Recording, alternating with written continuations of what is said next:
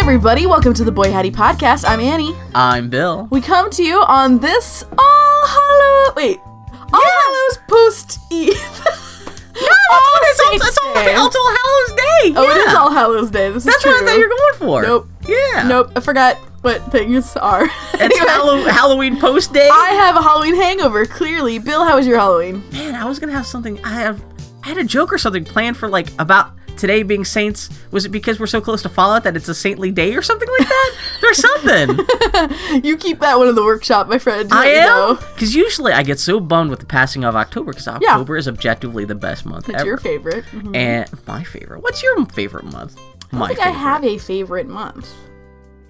I'm not. You, you're not that weirdly like on the spectrum where you don't like list. What's your favorite day of the week? What's your favorite hour of the day? I don't know. Um, this is gonna sound weird, but I feel like once I hit 30, the passage of time seemed less fun and exciting. This is a conversation I had with Matt with uh, our friends Matt and Erika last night. where We were just talking about getting old sucks, and they're just turning 30. Mm-hmm. Yeah. I'm turning 40. Yeah. and like you guys are getting around the bend where you're suddenly like, We're finally old enough to realize that we're getting older. yeah, exactly, yeah. You know, and you can see it happening in other people your same age, even if it's Uh-huh. not happening to you that much. But like, All of a sudden, there are young people who are cooler than you. Exactly, and Erika was talking about how she now has to dress herself with like little crow's feet in her comic and stuff like that, and just talking about how like, well, it's how Mm-hmm. she has to. The comics please hold a gun to her.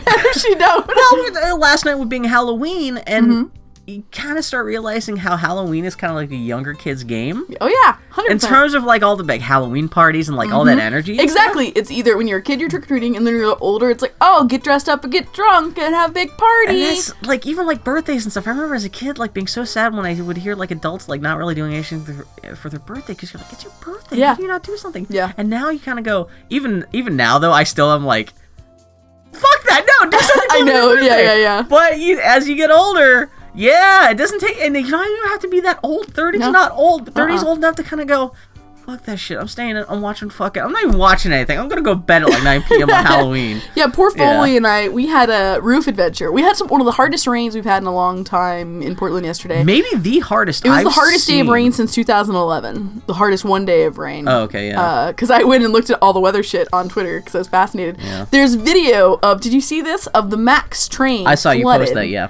And uh, yeah, there were a lot of intersections and on ramps. Yeah, the Max is our light rail system, and I Mm-hmm. guess it was downtown, and it was going through all these flooded streets where you could see Yeah. the water level. The water was seeping right into the train. Yeah. And the water level was raising, uh, uh, uh sinking higher and raising lower. Yeah. That's not a way to say something. I know what you mean. oh man, I got stoned last night. I was trying to explain to people about Creature from the Black Lagoon, and I fucked that up. I started Did you just yelling. actually get stoned? I started yelling at people about fucking Jennifer Connelly. Okay. Because I got stoned for the first time in my life in the last couple of weeks. Yeah, it was the one of the worst experiences I've ever had. but anyway, we're talking about Halloween. I'll talk about that in a Yeah, second. talk about that. Yeah, we Um, have to mark that down because you getting stoned for the first time is definitely worth coming back to. Um, but uh, yeah, no, it's it's yeah. Uh, we uh, had a pretty chill evening because we had such a stressful day. The rain was so hard and so driving that we got a leak in our roof. Um, uh, and our skylight in particular. And our house is only about 15 years old, and skylights should only have to be replaced about every 30 years. So it's Yeah. like really scary.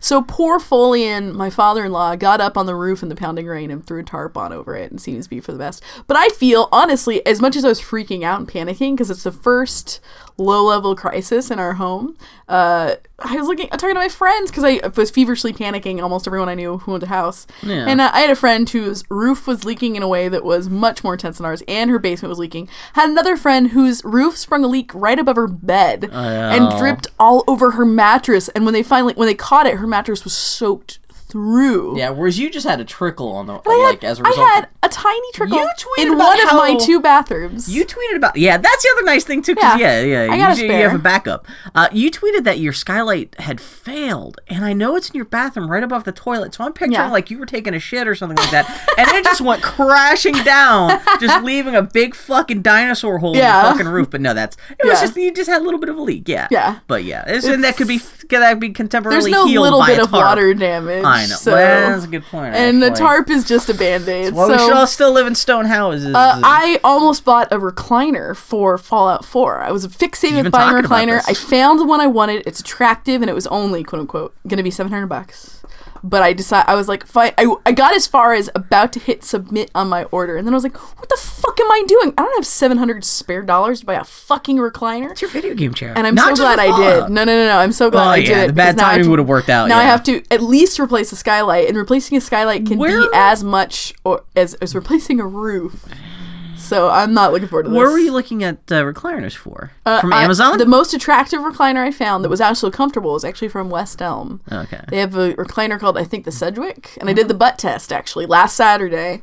I sat in in one of their recliners at The one of their Sedgwick. stores. That's the hotel from Ghostbusters. That's You should- right. That's a sign. You should go get it. I do not have a spare seven hundred dollars to drop in a fucking recliner, especially not if I'm Oh. gonna have to replace my skylight and possibly my roof. Man. We're looking about six thousand dollars, maybe five to six thousand Speaking of. Fallout, I've got Yes. which which version of Fallout do you have pre-ordered? All I need is Fallout. I don't care about any of the dog and pony show I around got it. the I just need Boy edition. Fallout. Yeah, but I don't have a phone for the thing. you don't. So part of like, I should get a smartphone. I should probably, man. I feel super bad because like I was at the Portland Retro Gaming thing like Yeah. a couple weeks ago. Yeah. And I totally missed out on meeting someone I wanted to meet because I didn't have a smartphone. I just have my old dumb phone. Sure. And they were trying to text me in a way that like my smartphone doesn't get those texts. Yeah. And so I didn't get like their text like, "Oh, I'm over here if you want to hang out until I got home." And like the day was over, and like if I had, it's one of those things where like I keep on meaning We to got to talk about this when we're on. We're off the air. You got to get on my plan. I pay twenty five bucks a month for my smartphone. really, but yeah. you have a fake phone. It's an Android. You want to pay hundred and ten dollars a month? It's bullshit. As like a That's the fucking thing. I pay like tax? fifteen bucks an hour. I Uh-huh. pay fifteen bucks a month, like prepaid on my little dumb phone. It's only fifteen bucks a month. It's so good. Exactly. How about you pay ten dollars more a month and get a goddamn smartphone, point- dude? That's a good idea. Exactly. We'll talk about this when we're off Talk the about this on the phone. Yeah. But anyway, Is it a model that fits the? the- it- yes. I have to look that up. Fits yes, the you should Boy. actually, but I think it will. Yeah. Anyway, uh, no, I get the vanilla version of Fallout because all I need is Fallout.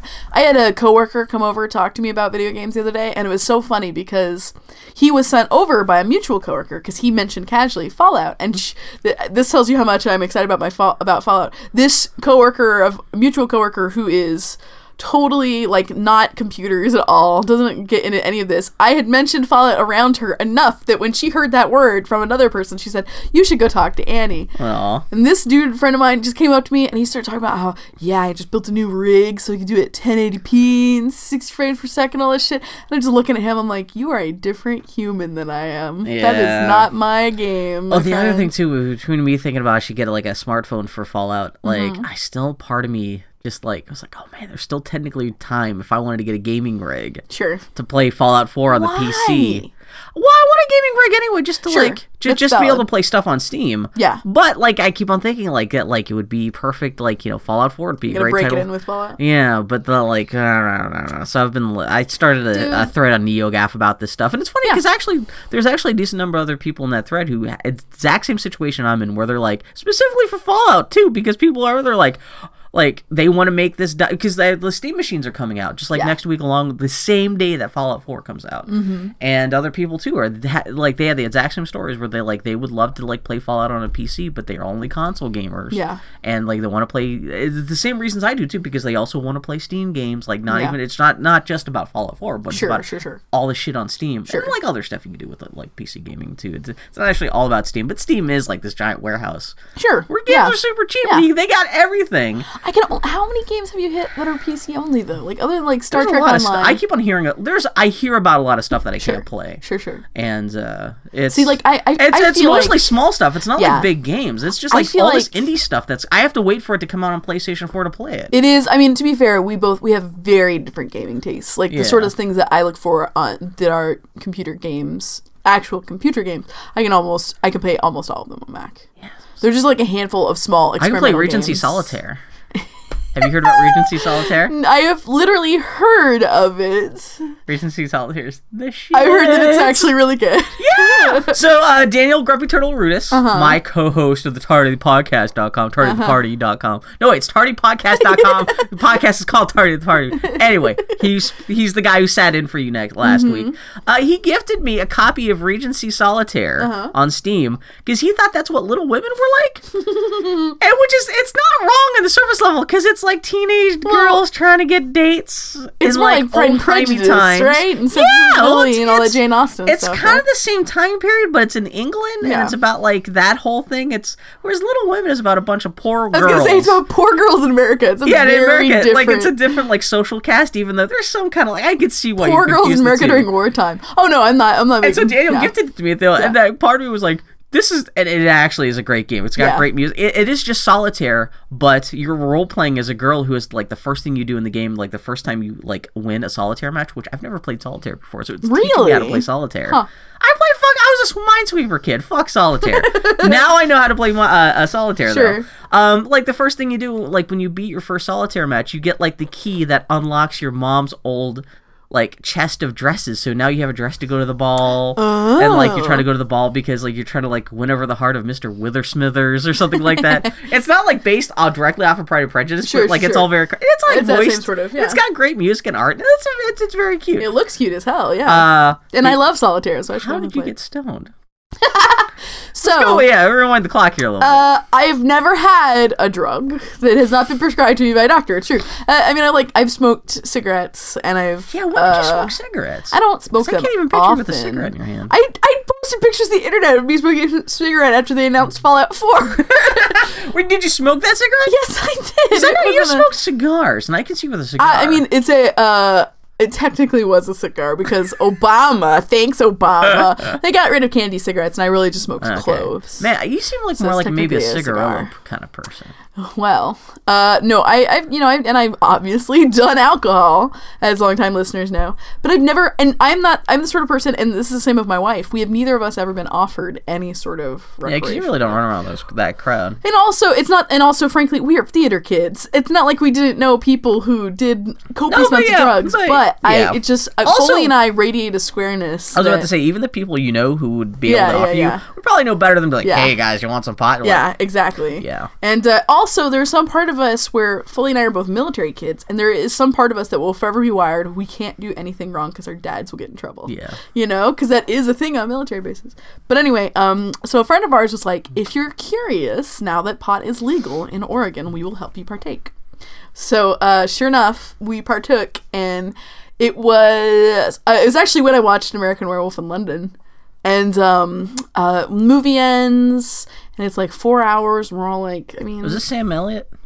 yes, it was Sam Elliott. Is your pot Sam Elliott got me pot. uh, it was like four or five hours after you know it, we did edibles. And uh, four or five hours later, we were like, "Yeah, I mean, I don't really feel fine. I'm like, okay. And We were both really tired, so we kicked him out of our house. Go to bed, and about an hour later, wake up losing our fucking minds. It was one of the worst experiences I've ever had in my Well, life. I guess if you did the edibles, get like it took a while for it to digest and Well, like distribute also, your body. apparently, this was potent shit. Because even our friends who have done vast amounts of marijuana Yeah. were also What's- fucked up. What edible form was it? It was on popcorn. What? It was on popcorn. Was it just like little crystallized? Because I know you can get the crystallized pot. Was it like just little like anal Billy, you're asking me too many questions. I ate some par- caramel popcorn. Essentially, you can that- turn pot into hard candy. Yeah. Which Well, just they melted tastes like a stoner's breath. yeah. oh There no. was, there was a kick to it, but anyway, uh, even our friends also had an awful night. As as uh, one of them said, "quote I felt like I was going to die." Unquote, and it really triggered my vertigo really severely. I felt like I was tumbling. At least you were in bed. but- tumbling forward Yeah. forever. I, I felt like I was sitting up, tumbling forward, and then stopping for a minute, and then tumbling forward again, even though I was laying Weird horizontally. reaction to that stuff. And poor Foley got super freaked out and paranoid.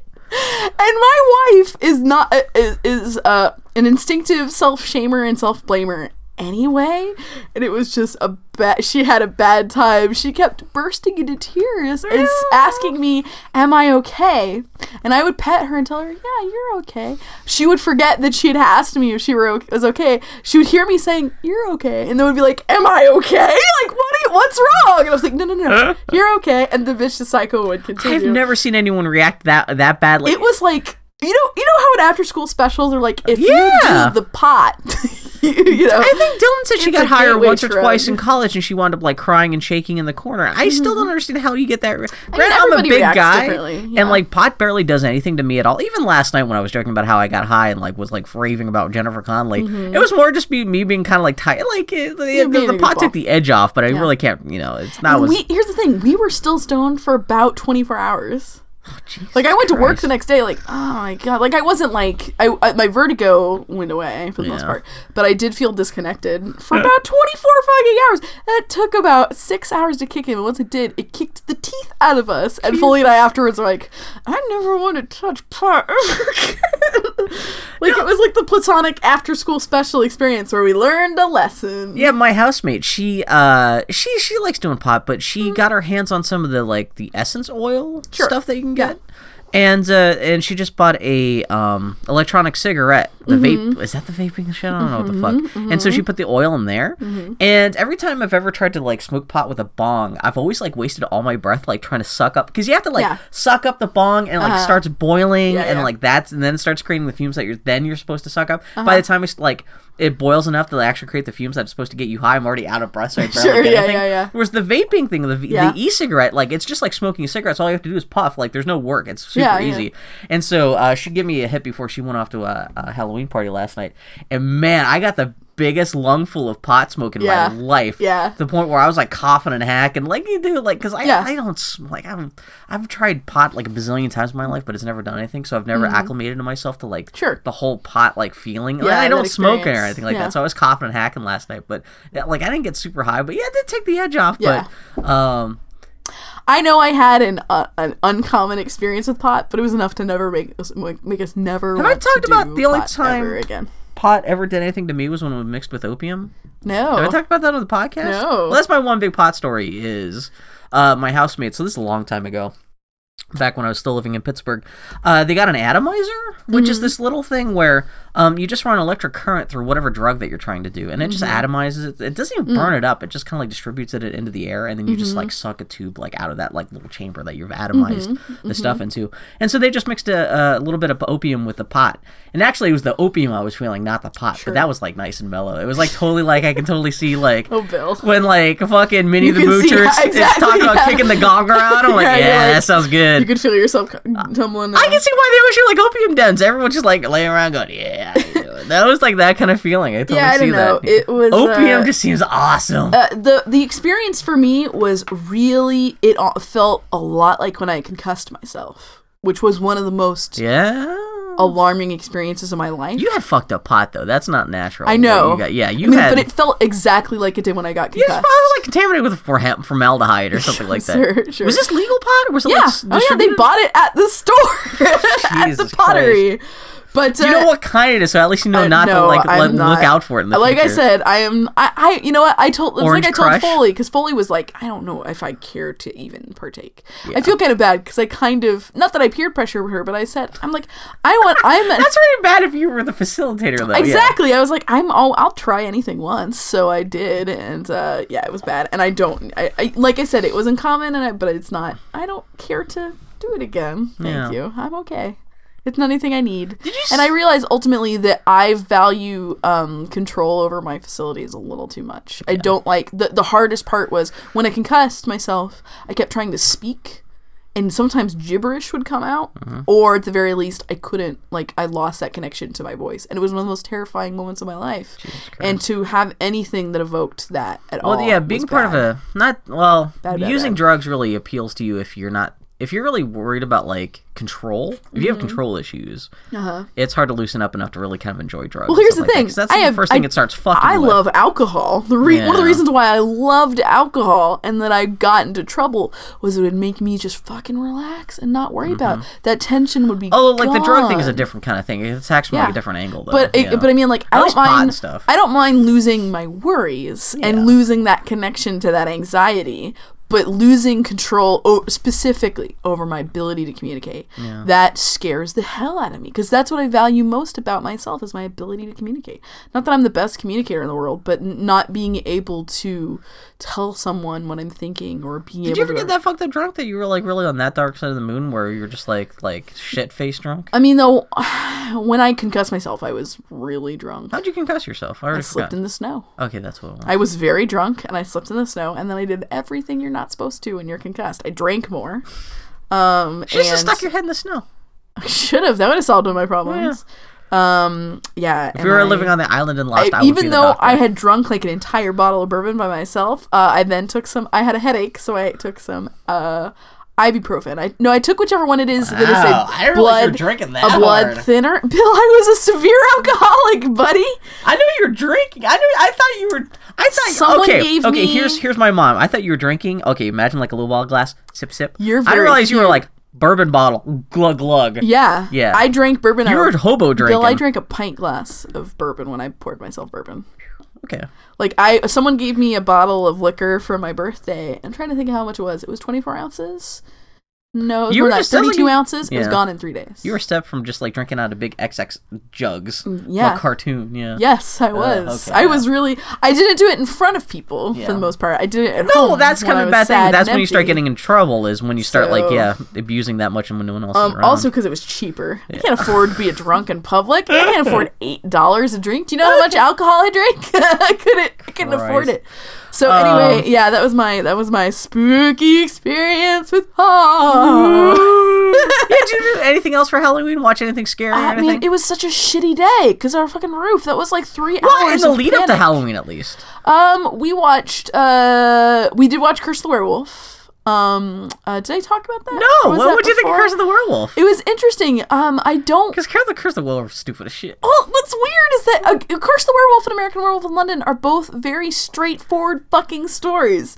There's a werewolf, a person becomes werewolf, it goes bad, they're killed. Curse of the Werewolf, uh, for for if, if people need a frame of reference, it's like a mid 1960s Hammer horror movie. Yeah. It's the first movie didn't know it was starring. Oliver Reed's first ever film. Is that's he supposedly that's like started off the Oliver Reed getting mail panties in the male fan club all over Europe. He's- like women were like, I want to bang. He's really beautiful. I was very disappointed that the werewolf was such a whiff. Like his werewolf form was such a whiff. yeah, it's totally Because um, it's just like, why white? he's yeah he's there- got white fur. He's like kinda, white, and it looks. he's and got it, little pants. it on. really uh, restricts his movement. uh huh yeah. and it feels like the head is connected to the torso. well, he's such a, bit. swarthy guy. You'd think it'd be all black burly kind of like. Yeah, it was such a weird choice to have be a white. Or at least I think they did it they so that it done- would stand out more in the darkness. That was That's my because thought. there. I mean, they shot a lot of stuff actually in the dark, like it's Yeah. actual nighttime stuff. But Yeah. they should have just done the thing where like he's like suddenly starts to change, like he starts acting like a werewolf, and suddenly jumps cut. He's just a dog in his clothes. Yeah. just a dog. I was fascinated by how much of that movie was spent setting up the fiction of how he becomes a werewolf. So okay, so the, yeah, this is a Hammer movie that was originally supposed to be a movie about the Spanish. It was going to be a horror movie about the Spanish Inquisition, which is why this movie randomly just takes place in Spain, Uh-huh. Spain, yeah. rather than England, like most Hammer horror movies. And so yeah, so it's like this lengthy thing about this like. Uh, this There's beggar shows yeah. yeah. beggar shows up at this like king's castle Yeah. and the king uh jails him well, it's and the then, king's wedding day, and he's gonna kill the beggar. does he make the beggar have sex with the lady in jail or something Well, no, he so he he he's like he's like I, he buys the beggar as, as a gift to it- his wife That's what it is. on, the, on their wedding day, and then he throw they throw the beggar in the jail and forget about him. And the woman is the jailer's daughter, who, as a child, see, is this man's only friend. yeah. and grows up and uh, the duke tries to rape her and she's like fuck Oh, yeah, that lady gets- gets arrested and then this beggar rapes her so it was a really fun movie I was I, I have a Um, book about the Hammer horror movies too, and I guess the original the the original cut was let like like the Duke was watching while the beggar Yeah, like it was yeah. like, even more like Yeah. what the fuck and they, even Hammer was like eh we need to cut pull this it back a little bit it was intense so she escapes and uh the, worst part of the feralness of the beggar and then she becomes it to be a werewolf no the real thing They explain kinda why, but I can't remember. the one thing they kind of excuse why he like the the child of this beggar and this like jailkeeper daughter being a werewolf is they kind of hang it on like any kid who's born on Christmas Oh Day. yeah, It's good to Christmas Day. like, that is a weird. I forgot. Like God is that pissed about anyone trying to co-opt his baby son's birthday. That I forgot that was That's it. that's the closest thing Wow. to explanation they have in the movie. What I did like about it is that they go out of their way to like so this kid as a kid has no control because they're a child. the kid they cast is actually pretty good. Oliver really, Reed, really yeah. good young Oliver Reed, and uh, yeah, they they like teach him to be good and right and just Yeah. and all these things, and so he's fine. It's only when he goes away from home for the first time and gets drunk and hangs out with ladies. He goes on his Amish, like yeah, he, yeah, he hanging out with the English for a year. Springer, Yeah. He uh, he goes to a vineyard to get his first job away from home and get falls in with the wrong crowd and unleashes his bestial nature. And so yeah, it's just It really is the thing where he, he starts telling her, "I'm a werewolf. You have to lock me up." And they say, "Ha ha, no, you're not." Yeah. And then he kills people, and then he shoot them. And it's a, like when he starts turning werewolf, it's the same story as American Yeah. Werewolf in London, where he like, yeah, yeah, it's just interesting. Yeah, I mean, I'm glad I watched it. It was uh, interesting. but yeah, his werewolf makeup is. It's some of the worst. Oliver Reed is such a you Could have done such a better job. such is so good at glowering and like just just swore them up a little bit. Oliver Reed uh, was such a horrible, horrible person, though. oh, he was a wreck. He was a mess. He was misogynistic, drunk, alcoholic asshole, but entertainingly so. Yeah. Have you ever seen him like like he was on Johnny Carson and stuff, and he Yeah. was just so because it's funny because like broken, he's so broken man. glowering, but he's like has that English accent. He's like, "Hello, what are you doing?" And there's this whole thing. There was one time I think he was on the, the Tonight Show with Johnny Carson, and there's other, this other female guest who's fucking with him about what a misogynist he is. Yeah. And so he's essentially telling her, "Bitch, get back in the kitchen, make me a sandwich." Yeah. But like doing this on national live air. Yeah. And when she's fucking with him back, and they're Yeah. going back and forth, and like it's just man, the guy's yeah. Oliver Reed was a wreck. yeah, he, a he, wreck. he drunk himself to death on the set of Gladiator. I mean, that's how he went out. Like he was famous for like essentially he'll go to a bar and essentially clear the bar out by like every night, just like drinking as much as they're willing to give him, Ugh. like doing arm wrestling contests and shit like that. But yeah, he's good in, in Curse of the. It was really good. Poor, poor Oliver Man, Reed. okay. Before- So last night we started talking about a movie to watch last Yeah. night, and I asked everyone. No one had heard about this before. Have you heard about It Follows? You haven't either. How I've been hearing about this movie for a year now. It follows. Isn't that the sex sexually Yeah! transmitted? Okay, uh, this is the good Yeah. movie. I thought maybe I made up this No, movie. no, no, no. Because it sounds like a Bill No, it was like the last year. Is like everyone was freaking out you about haunted it. vagina. Jesus.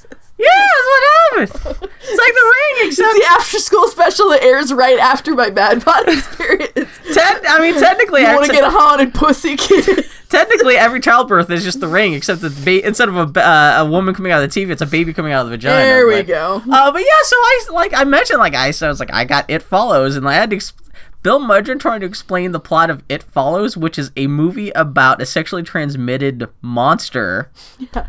That like, of course, and I was trying to explain this to everyone while I was like Yeah. kind of slightly high too, so Yeah. it was extra like, I'm like what? They thought everyone thought I was making it up. It's- it sounds like, yeah. Bill, like I got a movie about sexually transmitted monster. It's like no, that's actually what it is.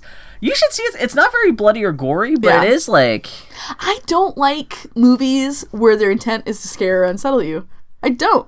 That's one of the reasons why Foley and I were talking about. Like, we don't like this sort of film. We really don't it's interesting don't. because you think a movie like that too would be like all like negative. uh, I heard the one thing nice about it is that it's not necessarily moralistic. It's not moralistic. It's just kind of matter of fact. because it's scarier where it's just a metaphor for Especially because they know. don't really explain the rules. All you do find out is that like this guy fucks a girl, and the next morning she wakes up and the guy's like, "Hey, this is gonna sound nuts, but."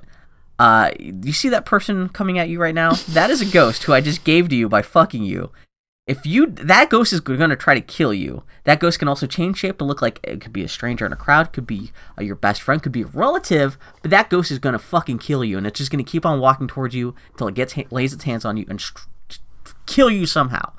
And so, and he's like, if that happens, then that ghost reverts back to me. So it's my best interest that you don't die. So that's why I'm telling you this, but I'm getting the fuck out of here.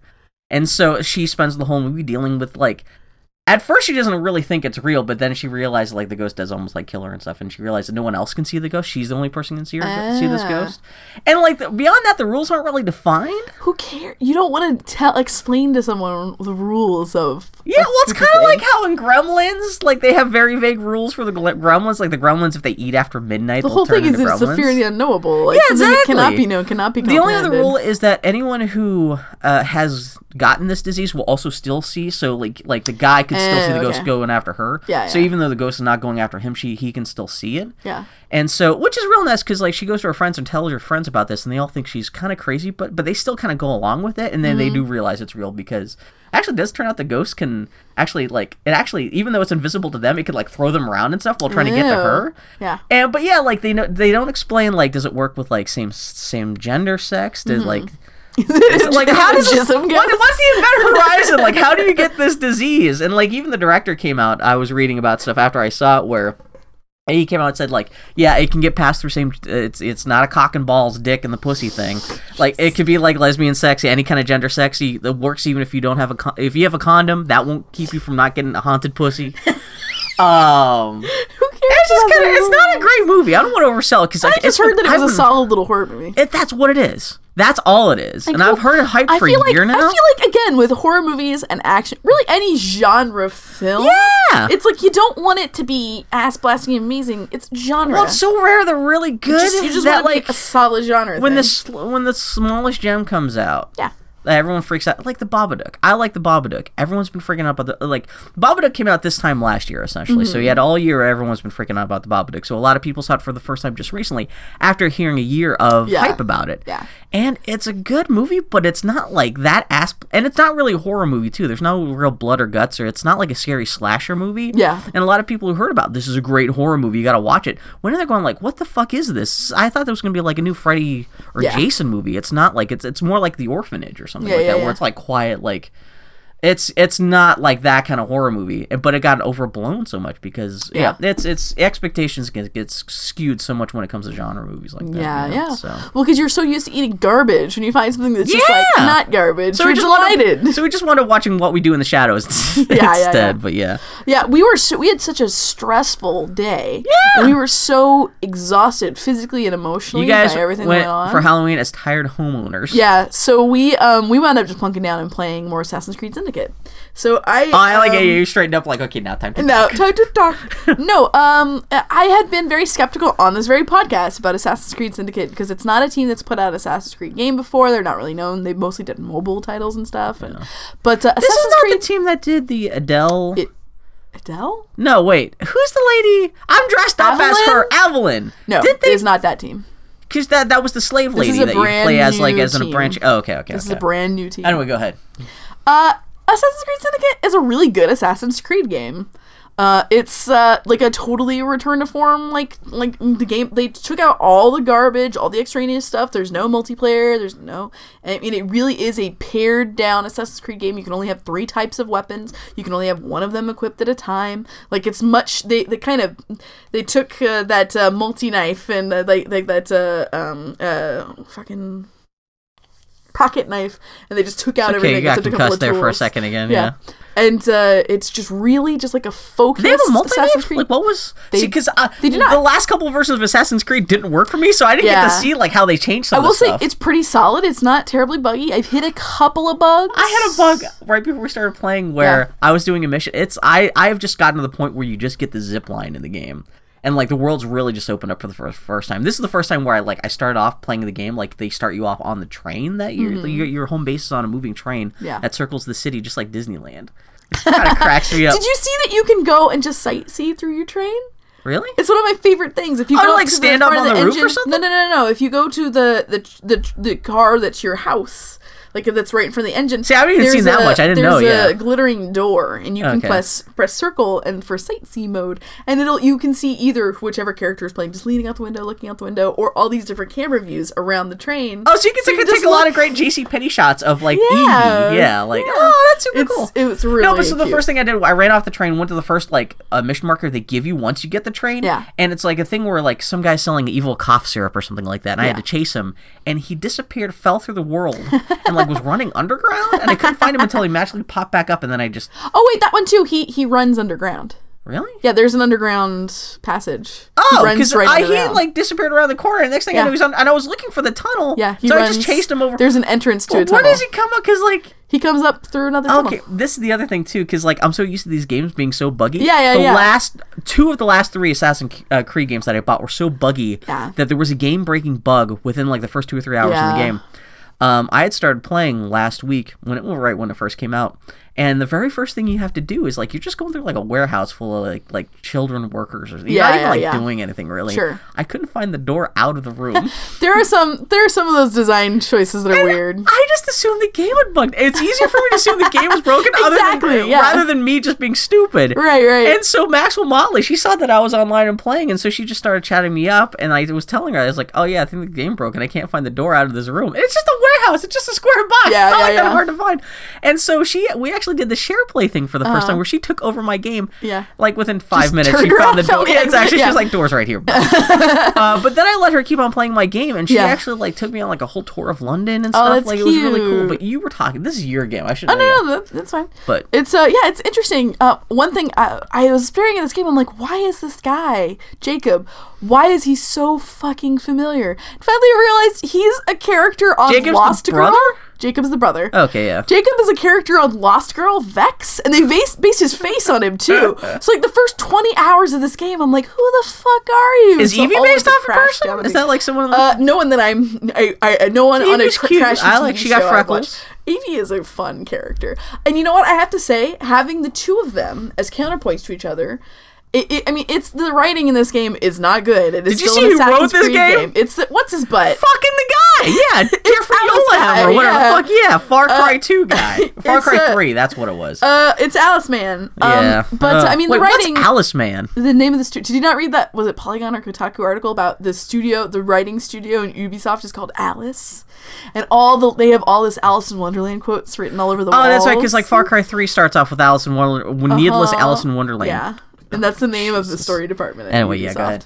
Uh, anyway, the writing is not all that great, but it is kind of fun because like literally the motivation for these characters is, uh, the assassins don't have a toehold in London. We can go to London.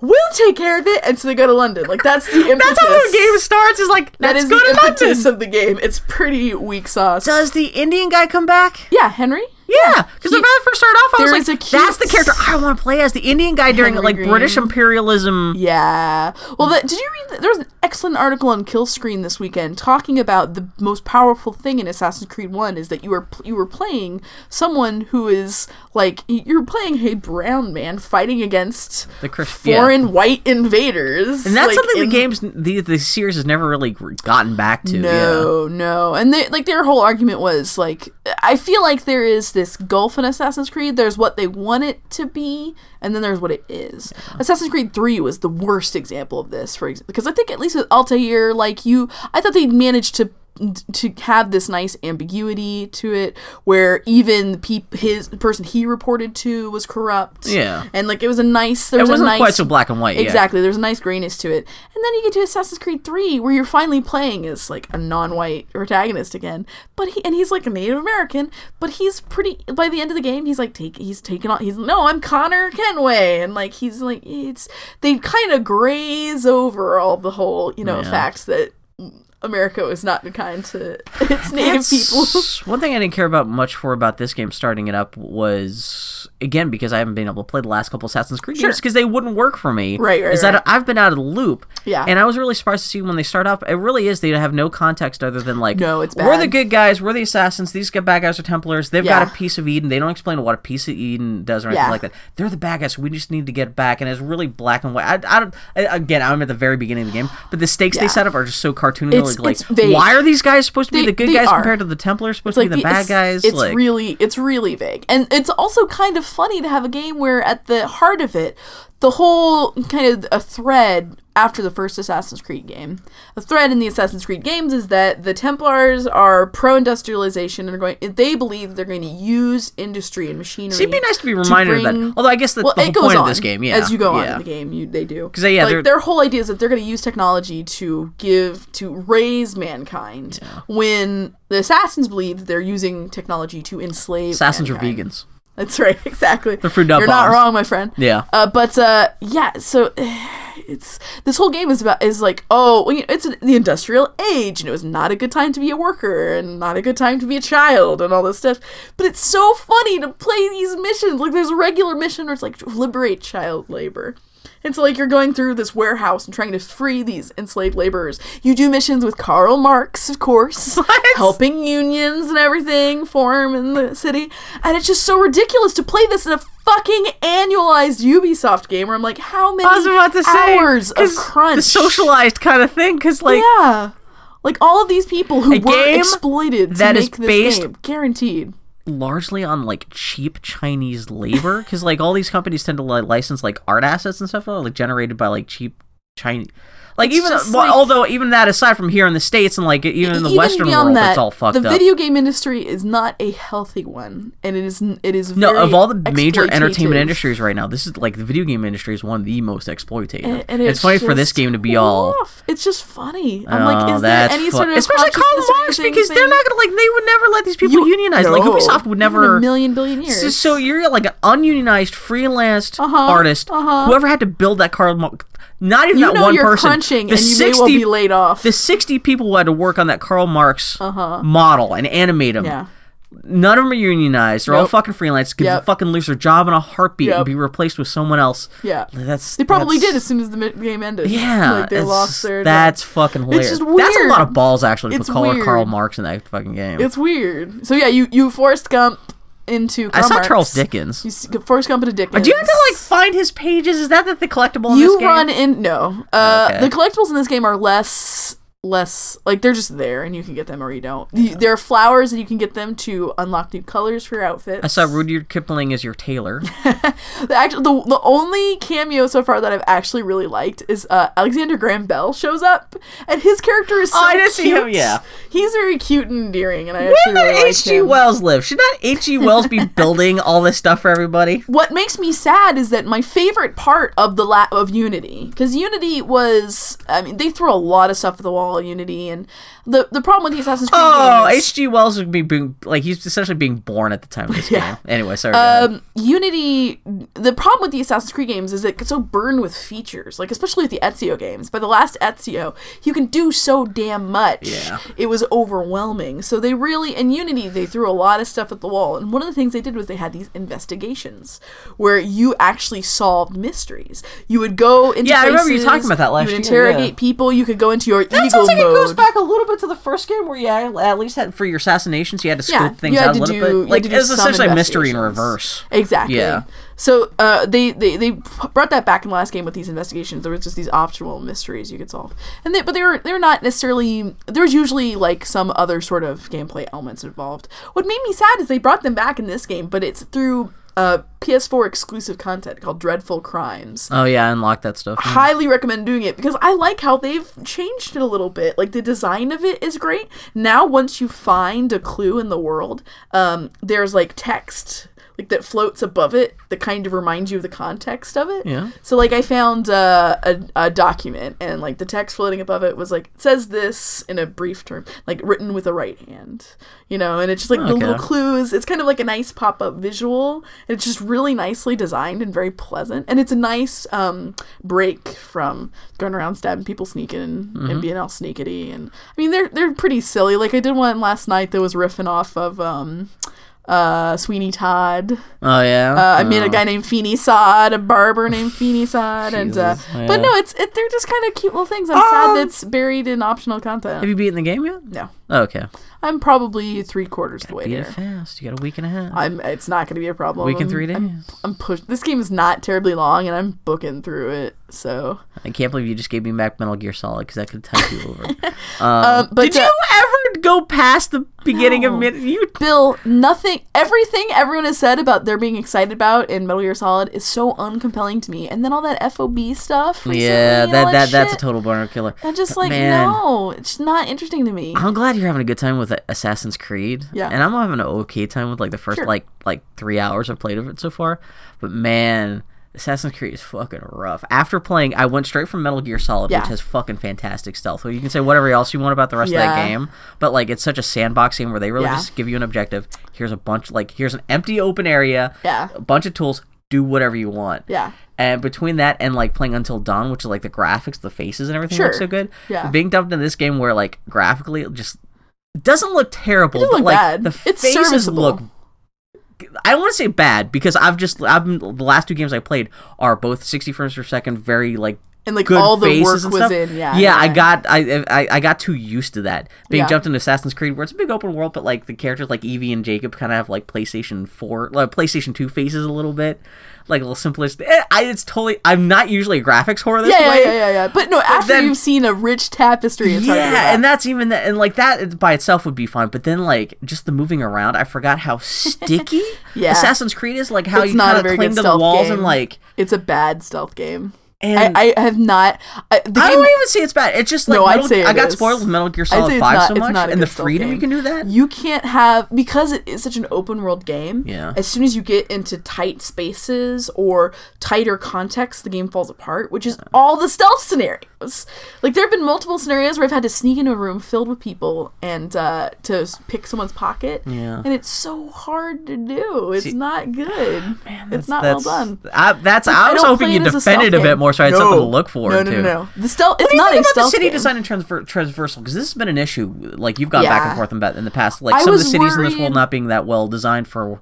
Th- that was one of the biggest problems with Assassin's Creed 3 in particular because there's these big wide city streets. Yeah, it's not like- jump around from You're in a world where like the tallest building is going to be like three stories tall. Yeah. So the night I feel like the traversal is pretty damn pretty damn smooth in this game, and on top of that, they give you eventually they give you this grappling hook, Which like I this- just unlocked, this yeah. bat hook sort of thing, where you can um, zip create a zip line wherever you want to wherever you want. I like that That's- horizontal movement, yeah, but like pretty much make it like it's a one like you like climbing stuff now going upwards. It's Yeah. all like I miss. I know. I, I felt a little robbed the first time it happened because, like, one of the first times they teach you to use it, they teach you to to, to, to climb to the tile, tallest part of a building Yeah. in the region and do your synchronized Um, mode. And that's one of the one of the joys of Assassin's Creed is just clambering up a very tall building. Danny O'Dwyer on GameStop, he put up a great video this week about how. Yeah, did I say GameSpot or GameStop? GameSpot, not Mm-hmm. not the not the video game reseller. Danny O'Dwyer, he put up a great video this week about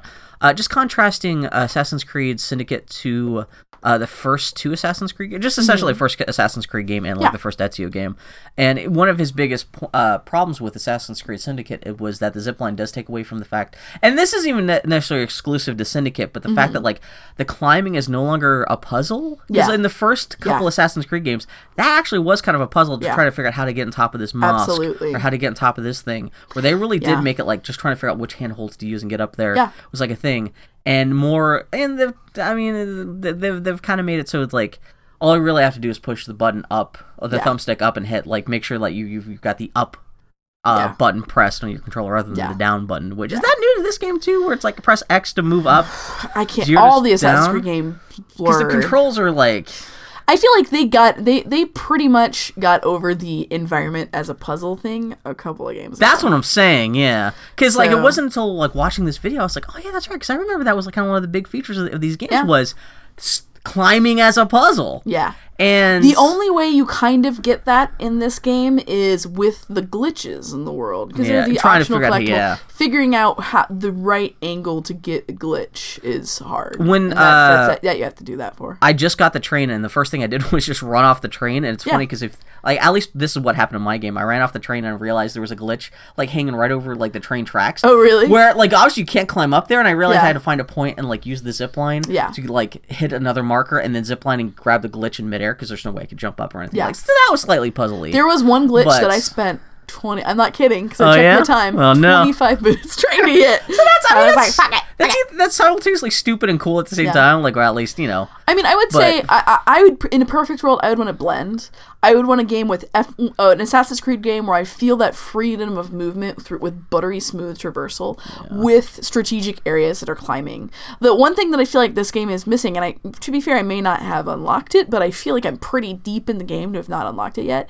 Is usually in most Assassin's Creed games you have like uh just a beautiful place that's just purely a traversal puzzle. Yeah. It's just an environment puzzle, and I haven't found any of that yet in this game. Wasn't it like in Assassin's Creed 2? Yeah, the underground catacombs that were like essentially like like Lara Croft Tomb Raider. Yeah, there's always some of that. You excited for Tomb Raider? Well, that's what's funny is playing this game made me realize uh, this, and I did. Uh, we've been playing through before we picked this up. We've been playing through Uncharted One. It made me realize how much joy I get just from being in a game and just having that effortless movement Yeah. and having that kind of parkour motherfucker stuff. There is there are a few things in a game that are more personally satisfying.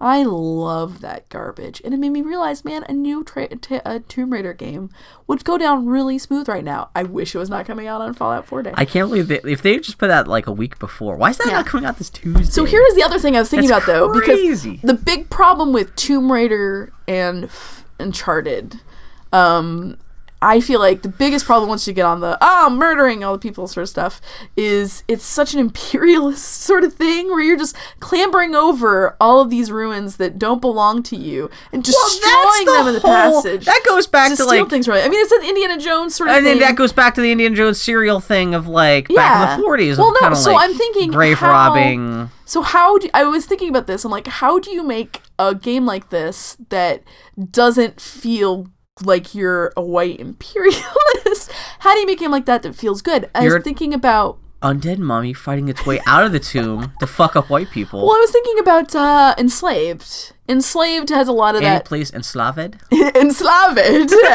Enslaved had a lot of. Uh, Yeah. You know, it, the it, the thing that was nice about Enslaved is that you're clambering over our ruins. So it's like Yeah, it's a different context. Yeah. And uh, I was thinking about like uh, Prince of Persia: Sands of Time. What I liked about that is that you are in that game, though it's ridiculous and giant. The whole idea is that that game you're going through a palace, and each room of the palace was a different puzzle to navigate. And so, in conclusion, I was like, I really want Man, that was a like good a game. it was a good game. I was like, how about like a sci-fi game where you're like maybe some sort of salvage person, where you're still traversing over like a ruin, but at least it's not an actual Earth ruin that is actually someone's culture. It's not some culture you've gamified not- into exactly. some kind of like it's like yeah. a cartoon per- per- version of someone's culture. Well, even the first Tomb Raider game, well, the most recent one where like rebooted it, like it's all Japanese mythology, and it turns out the whole thing is like about like onis on this island, like Yeah. repossessing somebody, where they kind of look like tuck Japanese mythology, but kind of kind of turned into like a fucking Big Trouble in Little China like horror Yeah, show. Where and it's it's like, kinda so there's on the one hand you can't you, you can't quote unquote part of it is like do for an mostly American audience you choose an other an exotic other that you don't know about and then you reveal this mythology but usually it's a very condescending sort of version of it that's See, been broken because I love the idea of these games, like you being able to like. That's I mean, I did learn some par- Sure. some some real world parts of like Japanese mythology by playing that game because that like at least the goofy like supernatural shit in that game was actually based off of some vague Sure. like real Japanese. At least some kind of yeah. like you're you're learn technically a little bit, even though if it, it turns into a cartoon. yeah But yeah, I wish there was a more realistic game where if you're at least going to be like raiding tombs, Yeah. and being a grave robber and Yeah. stuff, like at least like it was more like based in real life and actually like but is it possible to cultures. be respectful when the premise of it is If you're going in and stealing artifacts from like old tombs, not really inherently. See, that's the thing. It's like Unless you're stealing back, like even Indiana. Yeah, I mean there's that's something Indiana Jones' in problem. the scene like, of it that is just only if you're saving slave children from the thuggee. Well, seriously, Um, it's it's weird. Like I was thinking about this a lot, and then it made me realize that my favorite, I think my perfect version of this game would be because I've just been playing a lot of Dragon Age, and oh, it made me think of. I've been we've been talking about about Bioware games. I'm like, how about a traversal exploration game that's set on Mars during the first contact in Mass Effect? That was where I went. Would you be in a spacesuit the whole time? I don't know. I mean, obviously gravity and everything. Yeah, or something like that. It had yeah. to be like. Oh, it that's had actually kind of cool if you had like slightly less gravity. Like, it'd have to be like some sort of like place with gravity and sort of thing. But I don't know, like yeah. like maybe like put it in a fucking fantasy context, so it's not just taking someone's culture and totally yeah. appropriating. See, I just want a game where like even there's there's no even fighting. You're just like exploring tombs and just like actually picking up real world. I want a game where you're like. Just like exploring like ancient Egyptian pyramids, and there's not even like there's not even like the parkour stuff. Like you have to like like there would be a part where like you could get the fundraising, and you have to go here, and then you have to like you in an actual archaeological simulator. Yeah, kind of. Like it's funny. You want the like the traversal stuff, and I just wanted like I just want to raid the tombs, but realistically, and actually have like three dimensional re- recreations of all the like the stuff from the tombs. And, I love the excitement of being in a dangerous place that's been long abandoned and discovering beautiful things that pe- no one has seen for decades, millennia. Welcome to my crotch. But but um, it's so beautiful. When I take my pants off, it's like the mist part. It's like the first man to see Machu Picchu. no one can look directly at it or it'll melt. it's God's curse. Um, no, uh, it's uh, no, it's just, but it's hard to be an adult person, you know, who to be a white person in a middle class white person in America and be like very conscious of how many people you oppress or manipulate, I know, yeah. or like who whose whose culture you use as like just a punchline or like That's one of the things I would have been really like. Yeah, when the Indian guy shows up in Assassin's Creed, I was like, that's the perspective I'd be more interested in. Yeah. Granted, I'm glad to see there's an Assassin's Creed game where you're playing as a lady at least. and that And I, love your videos of doing. I guess there's a fight club There, you unlock there, later? you, you get you can find rings. uh, you, can find fighting. Do you fight bears or anything like that, or is it just other people? Because I You want to fight see other Evie. humans. You fight human bears. Okay, but uh, it's uh no, it's it's really it, I can't. Having said all that and all that garbage and Assassin's Creed this, Assassin's Creed that, it is so emotionally. I can't. I don't think I can articulate how emotionally satisfying it is to play an Assassin's Creed game as a woman. Yeah. It really feels good, and at no point is it made a thing for her being a woman. Like she's not treated as lesser or anything. I'm kind of surprised I'm only three hours from the game and no one's like called her a bitch or anything like that. I don't know if that happens later or something like that, but like, really respectful. You meet a trans man character, and granted, I haven't gotten a lot further with him, and but they don't, they haven't turned it into a joke yet. They haven't made a big deal out of you it. You think those writers at Ubisoft would like they've gotten so much slack for being so kind of weird about shit like that in the past. I don't like, know. It's like it's a, Well, they already did like cultural appropriation weird shit with like Far, with Far Cry Three. Was that the one where you're like the white savior of that island? Yeah, they, yeah. They, they they need to be at least realizing they're walking on shards here a little I bit. know. It's just uh, it walking on feels. eggshells. It just really feels good. It feels good, and to be because some of the missions you can do with either Jacob or Evie, and like for example, in that fighting ring, it's like it, the the the dude who's like kind of your barker. One of his barks is who has the guts guts to face this beast in the ring, and it just means so much that that's like that's they say it and it's ambiguous because Yeah, could be exactly, Jacob yeah. or Evie. But it's like, when was the last time that I played a video game where, like, other than fucking like Saints Row 3, where I could be a person of my own gender and not have my gender be a thing, Mm-hmm. even once? That's very fantastic. It is very unreal. It is a fantasy that I embrace with both hands. Feels so good. Are we talking about the secret in the game? Because you posted We about can, it, and I yeah. saw other sites like dodging it. I didn't I, realize I don't think it's like there. So there have been in spoilers for Assassin's Creed Syndicate. There have been uh, bits in other Assassin's Creed games where you can visit that place you're in at a different period in time. Can, could you? I can't remember that. They It may have been in the games I didn't see. They did it. I remember vaguely it was in an Ezio game. Was it? Yep. Uh, and I vaguely remember It was like modern day Italy or what? Yeah, or not modern day. It was like it was during wartime or something like that. Okay. Um, uh, they've done this before, but in this version, there's actually a mini campaign within Assassin's Creed that you unlock around three quarters of the way through the game, Mm-hmm. uh, where you play a descendant of the Fryes, uh, a girl named Li- a woman named Lydia Frye in World War One era London, And I saw you were on screen cap, and that looked pretty fucking cool. it's so. I mean, and it's Which is great because you got London there. Exactly, and it's not like the city and parts of this part of the city changed a whole lot, and like it made it like they just throw up uh, telephone lines everywhere, which is great because you can clamber all over like their power lines. and Exactly, they- yeah. They add a new mechanic, which is because the city is under siege. A lot of things are powered by generators, so you can actually disrupt generators, which will take out the lights. So this is a little bit more like the Saboteur going back a little bit in terms of like, bit. granted that was a World War II game, but and it's very, very Um, silly. But when you're working, of course, with a young Winston Churchill in the war, is he young and sexy? Uh, yes, Bill. He's got his titties hanging out.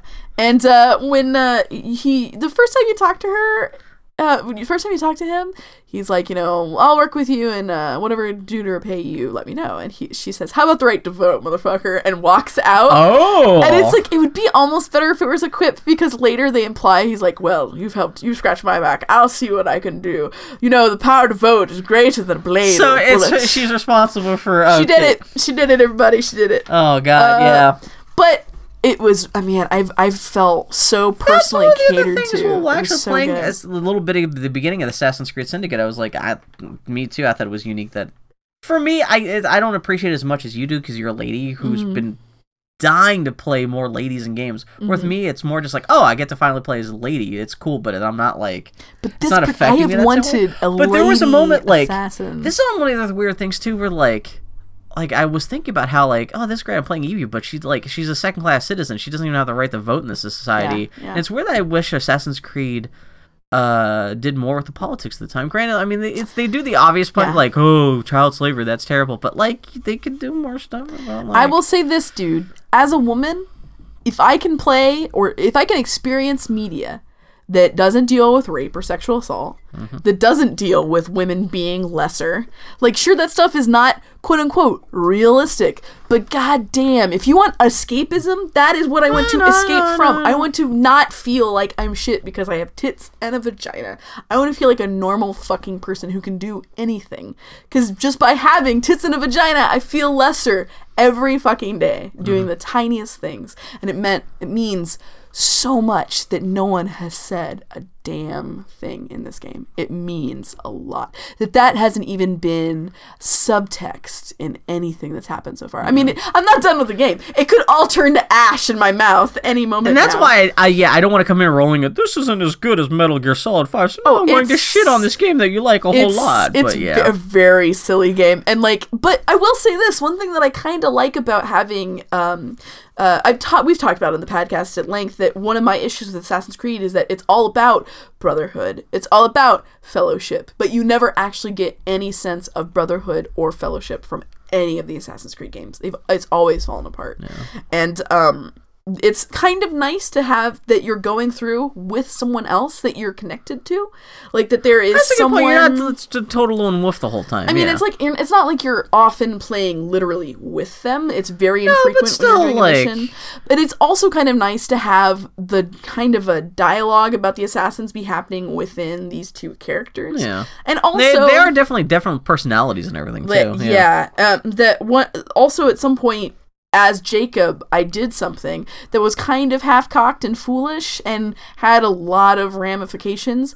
And Evie has to stroll in and clean it up. okay And it's, I think it's- that's kind of fitting yeah And, and because Jacob is like Jacob, it's very silly. The motivations of this game are really bad because they literally show up in London, and Evie's like, "I'm gonna find this piece of Eden." I And just started that yeah, Jacob's that's like, just- "I'm gonna start a gang for no reason." And I will say, I feel like the gang.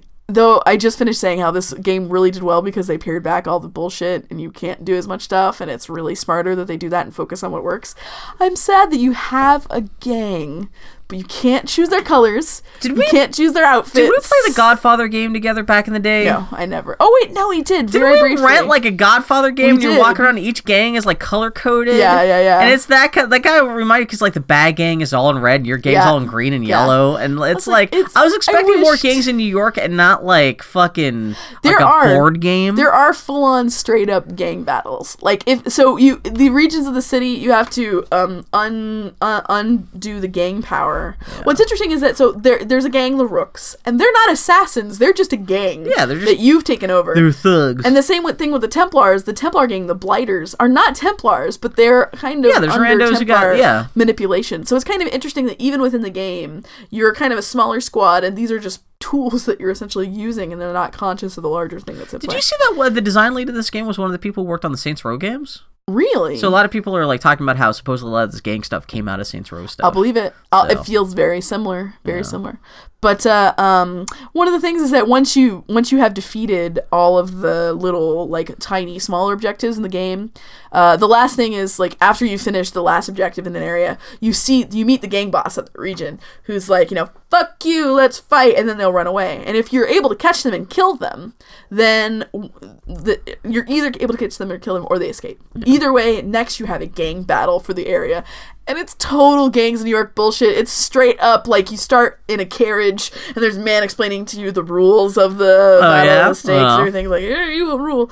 And uh, if you've killed the other gang leader, then you come out with like this, your fist raised. You're like, let's fuck him up. And you take him out with your gang and their gang on opposite Oh, sides and man. just clash into each other.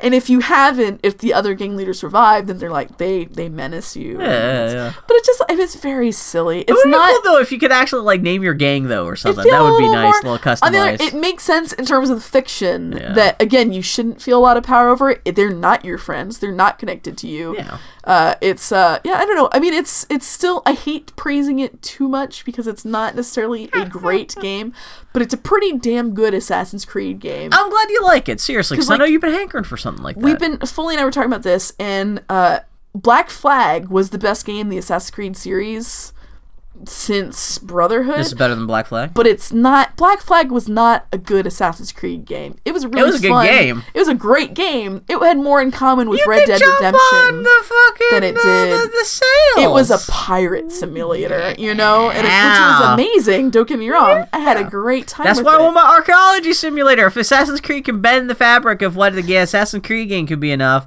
I can have a game where I don't even jump. I don't even have a jump button. I just have like pickaxe and like brush button, as in like the cover. Yeah, But uh, yeah, if you like Assassin's Creed games at all, I highly recommend picking it up. cool. It's good times. Good good time, Yeah. seriously. It's- and uh, if you buy it in stores, you also get pil- plastic pilgrim hats. I So found out. Bill, Bill got this hat because he bought his copy at Fred Meyer's. I'll have to post a photo in the show notes or something. It is clearly a pilgrim's hat. a plastic like like cheap ass like 25 cent plastic pilgrim's hat that it took me a while to realize it's got like an assassin's creed band around it so you know it's supposed to be an assassin's creed product Yeah, but it took me a while to realize why is that they put, they're putting out pilgrim hats for assassin's creed syndicate it's because whoever did this like created this promotion they thought pilgrim hat looks like a top hat Yeah. it is not a fucking top hat It is not a fucking top hat. It is a if fucking that if hat. that game took place like maybe 50 years earlier it could get like because they had like kind of like those hats in like england that kind of Sure. look like pilgrim's hat not even pilgrim but like yeah that kind of like regency era type yeah, bullshit. yeah, yeah, yeah, yeah what we were talking about before but yeah, Yeah, this is really It funny. fucked up yeah A friend of mine uh, told me this week because I was talking to her about Fallout because all I talk to anyone about is Fallout. Uh, she was like, "Oh, you like video games?" In like a way that made it clear she barely understands. I've played a pong, so that sort of thing. Uh, and she was, "My boyfriend does marketing for video games," and I was like, "Really? Like what?" She's like, "Um, he works on what's it called, Assassin's games." oh And She's like, I can get you free copies. I'm like, don't tell me that. Two days after I dropped sixty dollars on this woman. Yeah. But anyway, it was funny that she said that. It's like, yeah, he's involved in the marketing, and I wondered, I'm like, was this hat his idea? did he do? Did he do this? man do you have any blu-rays with crazy sound that you always want to check out that like like crazy surround Wow, sound Bill, that you, you are again. You're like my friend who's like, but it's not sixty frames per second, 1080p. You are talking to the wrong person. what do you what kind do you have a headset for your playstation 4 No. Oh, you don't at all? Uh, have you ever seen? There's like an official like PlayStation 4 like golden headset, like wireless. This is like the official like headset for the PlayStation 4. It's Mm-hmm. Like 50, 60 bucks. Sure. Um, I never. I've only used this for chat before, like you know, just normal voice chat, like you would in Yeah. the game. And uh, I never thought about using that for anything else until this week. I got Bram Stoker's Dracula on Yeah. Blu-ray. They just came out. Like I guess Sony has a new like Blu-ray set where it's supposed to be like remastered in 4K, like super Yeah, yeah, HD. yeah. And uh, I guess this the Bram Stoker's Dracula has a crazy new like 7.1 channel sound Yeah. mix. And I didn't really care about that. I just want to see the movie. This was has some new special features and it's Sure. one of my favorite horror movies, so I just Yeah. want to see that stuff. Until I was looking at the reviews and I was like, I wonder because I don't have a surround sound set up in my office bedroom uh, thing. I there's one upstairs, but I wasn't going to use that to watch this movie because it was loud and housemates were asleep and stuff like that. And I realized I was like, this Sony PlayStation headset that I got was this what kind of sound does that output? And I looked it up. Yeah, that's seven point one sound in that thing. And so like mm. I fired that up with the Blu-ray, and it actually sound fucking good. I'll believe it, dude.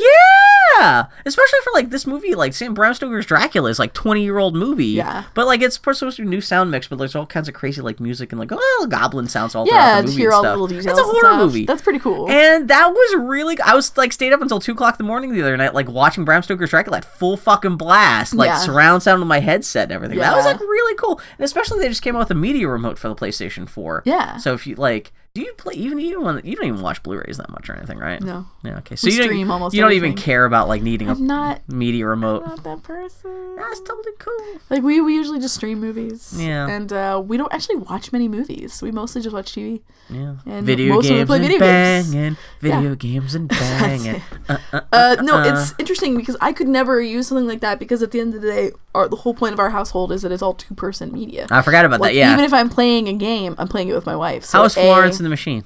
It was really good. It's not. It's not. It was really one the best concert. I saw the photos. It was one of the most. I'll talk. I can talk about that in a second, but I wasn't going to talk about it. But anyway, um, also the other thing is that I one of the things I really struggle with with video games is the sensation that someone will creep up behind me, even if it's just in No, the game. that's- that's yeah. It really freaks me out, and it unsettles me to the point where I can't play it anymore. Like I remember when Bioshock first came out, that I could not play it. And uh, the only way I played it was when I just started dating Foley, and she sat behind me, and that's how I got over my kind of phobia of Mm-hmm. in first-person games not being able to see behind you, and I still struggle with it today.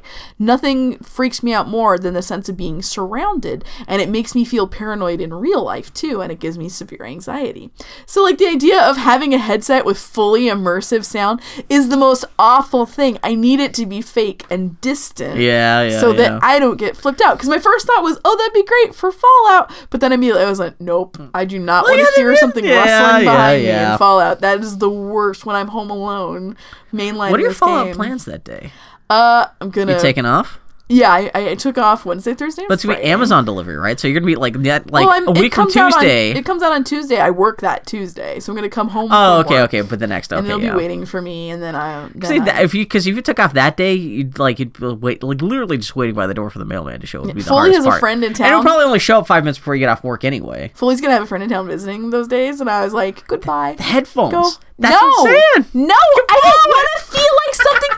What did I just fucking said it. Be your lover and no, Nope, nope, nope, nope. No, Nope, But nope, yeah, nope. I like. Uh, uh, I also played a bunch of uh, Until Dawn with those headphones on. I, I bet you that would be So I was like, I was just using it for chat, but Yeah, I'm like, oh, I could actually use this to play video games. yeah, so yeah, that's kind that of. That would actually be amazing. yeah, watching my Yeah. You need to get your own like little cocoon office where you like know, like with your back pressed against the wall, so you know no one's Man, behind you. I got so close to buying a recliner for Fallout. I talked about this on air. But yeah. Yeah. man, fucking, oh man, I still feel bad about the recliner. As soon as you mentioned birthdays, I was like, I should ask for the recliner for my birthday. Seven hundred dollars. When I'm gonna have to I buy a pitch in. roof and two skylights, I'm not gonna be able to buy me. a.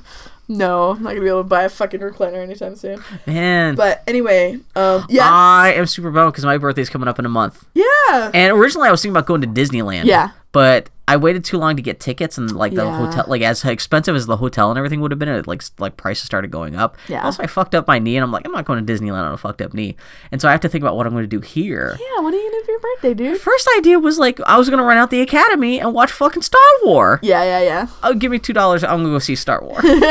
um, What do you? but do you I wanna- emailed the Academy and they said no. Lucasfilm does not allow the showing of Star Wars movies outside. Because I actually emailed them to say, hey, would you guys show the special edition, like Yeah. the despecialized Yeah, yeah, editions? yeah, yeah. And they said, yeah, we can't do that. It has to be like an officially licensed DVD, like you like, and it also, yeah, they, we can't show Star Wars at all because that's like outside. Yeah, Disney doesn't let people do that anymore. Interesting. Um, so I have to know what I'm doing. You keep talking about wanting to go out and have a cabin on the coast. I should. I I got, I got time. I can- Winter, winter on the coast is really beautiful, especially if you just want to kind of be inside and. Go. I'd love because. I just bring up my video game system and just play that, but just in a cabin. That's it's amazing. I've done it. Oh, I it should is actually think amazing. about that. That's not a bad idea. because it's it, it'll be cheap because it's off season. Yeah, it's I got mean, a month to plan too. It's like the only thing is like getting out there and getting back can be kind of dicey if the weather is bad. yeah. But you know once Well, you're I out was just there, gonna hitchhike. make your way, Um, lift your way out there. what else? Um. Anyway, yeah, I did go see Florence and the Machine last Saturday. That was one of the reasons why I didn't broadcast last week because I knew I was going to be too emotionally wrecked.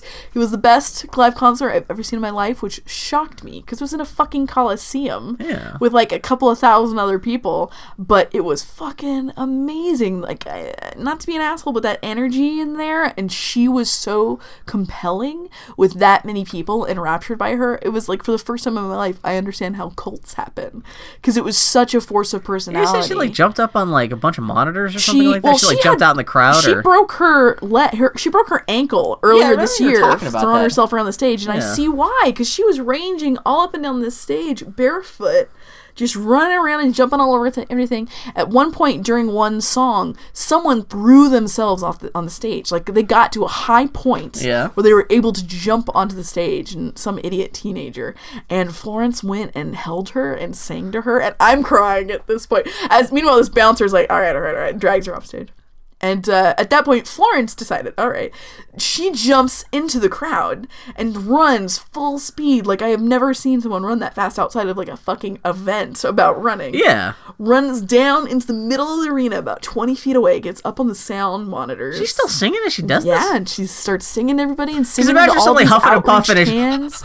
She drags someone up from the audience with her and sings to them and embraces them. And it was like I'm sitting just weeping. Just it was so like weird. Like it was emotionally. Sure, Foley was nonplussed. Just crossed her arms. Just this is boring. I want to go home. And I have to admit, like one of the most, it was one of the more magical. I mean, I sound like such an asshole, but it was one of the most magical. If you're gonna see someone I've perform felt. it live in, in public, that's that that's that's the kind of thing you're hoping would happen. So when you go see a band nowadays, everyone assumes at least one encore. Like they'll leave their stuff on the stage, like uh, and you'll like there would be Let's something. It's like John Williams does encores. Yeah, like yeah, every- exactly. you- yeah, You knowing I have never been to a concert, I have not seen an encore, and especially with this audience, like they're gonna encore.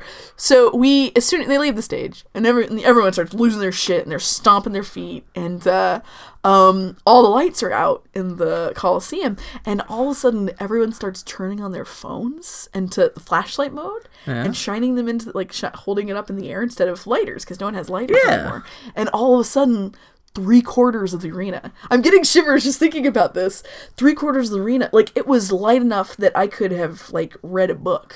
Like just this glow of all the light just glittering around yeah. us. in the Smartphone moonlight, It essentially. was so intense Aw. and affecting. Like I was starting to cry. I'm just like again, I'm starting to cry. And she comes out on stage and she's just holding her hands to her face, just like aghast, just staring out into this audience. It was so good. It was like two hundred dollars between tickets and parking like and money's worth, the though. ten dollar beers that we drank. Yeah. But um it was it was the I, I'm shocked. It sounds like you like you technically you really don't have to go a conf- uh, to a conf- uh, conference concert, Concert. for the rest of your life at this Seriously, like I, Aw. as we were standing in line, there was a big sign up about other things that have been in this Coliseum, and apparently the Beatles played there in 1967. Oh, yeah. And I was sitting there thinking, like, I wonder what they felt like with those crazy teens. And I have to admit, I felt like that. Like I felt transformed. I felt like something bigger than myself. I felt like so much emotion that I couldn't hold it. I was just like Aw. crying and shaking and laughing, and it was so good. Everyone in the line was an asshole, and everyone around us was an asshole, but it didn't matter because it was That's all the thing. Yeah, seeing things with live other people. Um, which is so weird because I think she stole that shtick. Because like John Williams, when I saw him live a year and a half ago, he also did the barefoot thing. He also did running out into the crowd, jumping on top of the. Mo- I mean, he kind of fucked up. He pulled you over. up into the. There's a reason why he's in the hospital now. But yeah, Oh, you just, go, asshole. just running out barefoot. Anyway, yeah. if any of my li- any of our listeners here have even are even slight are, are fans at all of Florence Welch and, and they come to town, dude, it's worth it's worth the money. I was shocked. I never thought you could have a Coliseum show be that intimate and that affecting. Fucking But it was it was. were you guys on the ground floor? Or were you like up in the stands? Or We were in the stands. Okay, like yeah. I couldn't afford. And I I bought our tickets five minutes after tickets went on sale, and we were that's like, the best you can get. Yeah, Yeah, exactly. That's just like a the but it was it was it was magic. I understand how Happy cults work Halloween. now. So yeah. Anyway, Um, I don't. I don't- I just- so yeah, you've never seen Creature of the Black Lagoon. Did I already talk about this on air no, before we you start talked recording? about it. You you mentioned briefly part of my Halloween- high talking about Creature of the. Yeah, so I've got the Universal Monsters Blu-ray box set, which is like it's the box that they have that has like Frankenstein and Dracula and the Wolfman and stuff like that. And uh, one of the movies they have on there is the Creature from the Black Lagoon, because that's one considered to be one of the big Universal classic horror Sure. monsters. Even Yeah. though that like that movie was made in the fifties, whereas all the other movies were like made in the 30s Mm-hmm. Uh, so this is the first time I ever watched uh, Creature from Black Lagoon. I've never seen it actually. Yeah. It's not bad. It's kind of boring because there's a lot of people in a boat waiting to get attacked by the creature Sure. from the Black Lagoon. But Sure. it's two guys, two scientists, and the scientist's girlfriend. Scientist's girlfriend is played by this name named lady. Name her name is Julie Adams. Mm. I am only bringing this movie up because she is smoking balls. Actually, the creature, the design of the creature in the Black Lagoon is a really cool like It's latex a suit. it's a very cool. and like design. the stunt guy in the suit, he uses his tongue Whoa. like to stick out of the mask. What it looks Yeah. like, and like he, like there's this thing where like have like the gills on bellows on either side of his face, so they kind of like well he'll like do this like choking sound with his tongue, like sticking his tongue out of the mask while also his gills are flaring. So it's actually just like ew. Mm-hmm. yeah, yeah, yeah. But like he abducts like this girl like five times. Yeah. But she's dressed in like this white, like one piece bathing suit, and she looks like Jennifer Connelly. Yeah. But, like back in the day, but she's kind of done up, kind of like she kind of looks like like the Rocketeer ideal of Jennifer Connelly, Yeah, yeah, like yeah. twenty years before Ro- Jennifer Connelly was on the Rocketeer, because she's like you know it's fifty, like it's like nineteen fifty five, so she's got like nineteen fifty five, like Yeah, yeah, almost yeah. like nineteen Yeah, kinda like hair, yeah, Yeah. hairdo. And like just like she looks like she looks like she could be like Wonder Woman or something like that. Yeah. That tra- you know, because we always talk about Jennifer Connelly being like the like prototypical, like Yeah. she had to extract She DNA is- for like the She is our. She affected both of us on a fundamental this is level. that kind she's of that Pokemon class. Yeah, Yeah, yeah. Uh, I'll just throw that. Julia Adams. Just Google it. Julia Adams creates the Black Lagoon. How you doing? uh, the other thing I should bring up too. I don't know if we talked about this since because it's been two weeks since we recorded together. Did you see the Star Wars trailer? Oh yeah, we haven't. Because I had a Star Wars trailer. This will be the last thing we'll go in the Geek Week news and review. What'd you think of the Star Wars trailer? Man, I. Uh, my my response is not as uh, intense as John Boyega's or what's her name Daisy. Well, they were in it, but they yeah. were they were they were actually really cute. It was it was really a, it was like the kind of same Assassin's Creed thing. It even though I knew it, it still meant a lot. There was a girl. It was a- Like I well, that trailer makes very specifically that is the Yeah. main character. That's not just like yeah.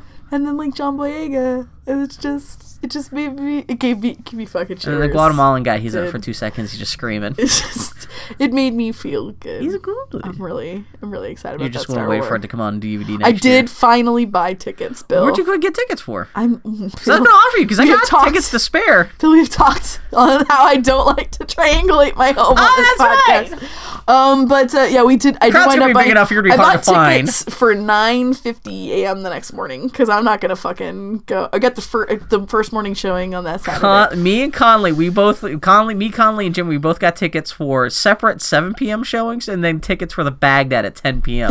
you guys are idiots.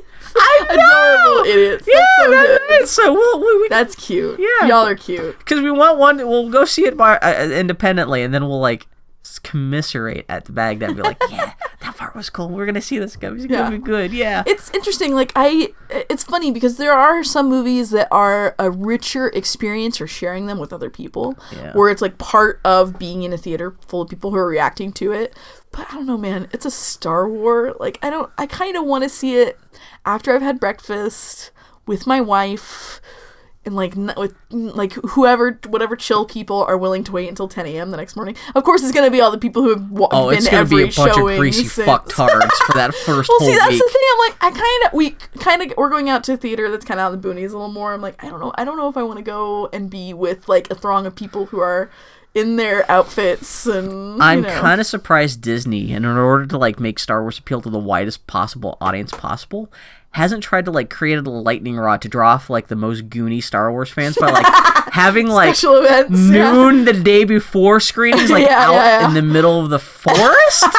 so the people, normal people who like just want to go see the movie without having to wait like five hours in line to get the best seats, can just go to the theater and just see it like normal people. That was the I'm like, I kind of want to just go see with other normal people who just want to see a Star I, Wars. I would be nice just to be able to go see like a 12 p.m. matinee the day after it comes out. Yeah, and like, like, like maybe that- like there's a couple empty seats next that to was you. also, like that was I have to make go to the the, other thing. I'm like I'm not gonna pay forty fucking dollars for a like a seven o'clock showing of a movie two months from now. I'm like I refuse to be that. Did I tell you though? I got 12 tickets. You got twelve. Got six tickets for one showing and six tickets at the Bagdad. so I can lay down and just take a nap.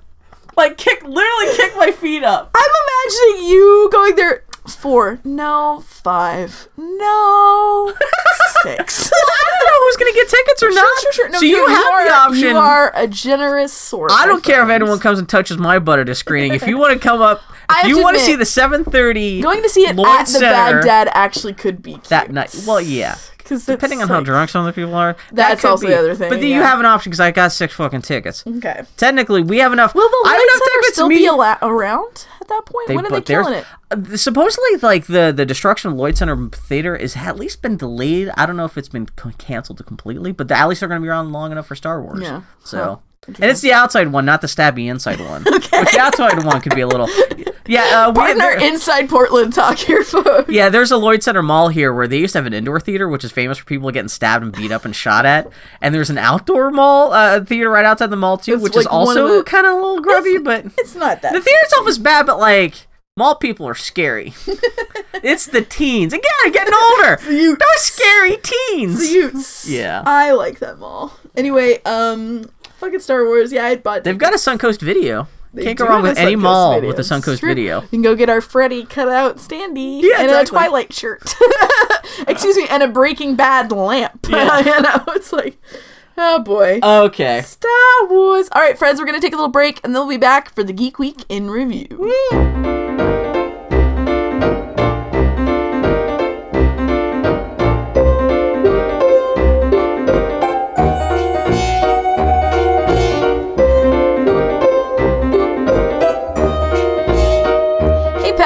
We're back and it's time for the Geek Week in Review. This is the part of our podcast where Bill has noted the news in the week that was, and I am reading it often for the first time.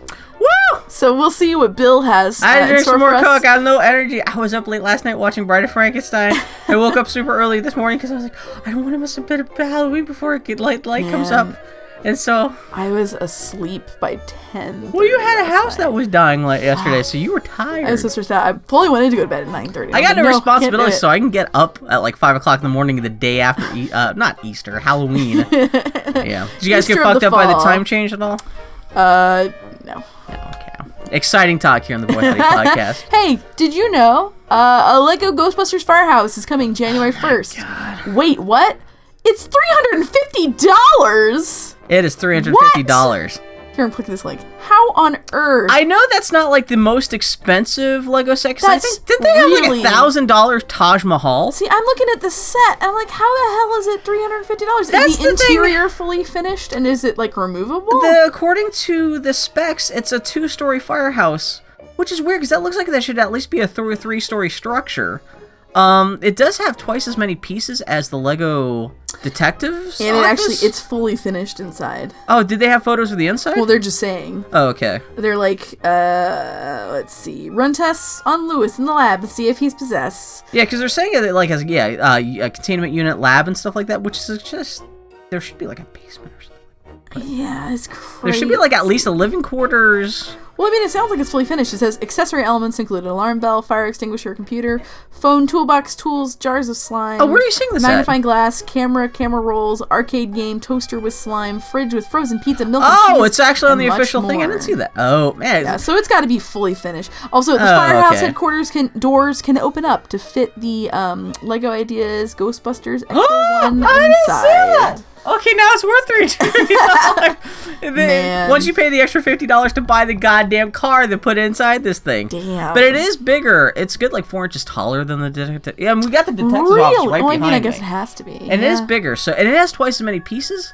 But still, even if it only if even if it's only twice as many pieces, fifty dollars. it's still fifty dollars extra. Dinner That's and give me a what I'm blowjob for that. Comes out January first though. This so this is totally this year's.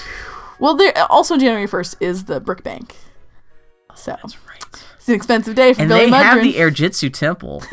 Bill- You like the Bill, Brick Bank. I'm more about the Airjitzu Temple. Five hundred dollars on Lego. Because that's five hundred dollars. I could be spending on you as an early birthday not. gift. Uh-huh, yeah, buy me a recliner instead. Least- that would get at least the Lego stuff I would build, but just to collect dust. I know. We yeah. at least use Yeah. although it's, it's weird. I've gotten to a weird point with Ben where it's like, um, I can't really buy any sets anymore because there are no sets that are Ben appropriate, and uh, so now it's you- like all about buying parts to make things up. Could you take the bank and actually turn that into a Benton bank? I think I asked you this before in the first. We talked about it a little bit, and, and no, the bank we would have to actually have the bank to connect it to our detective's office. Foley and I actually were talking about Does how to put it. Yeah, all it's all it's part of the modular. Oh, so that part of that city. Oh, Yeah, see, so I don't know. If, I don't know if there's a specific part that's supposed to connect or No, it's just like that they all slot together.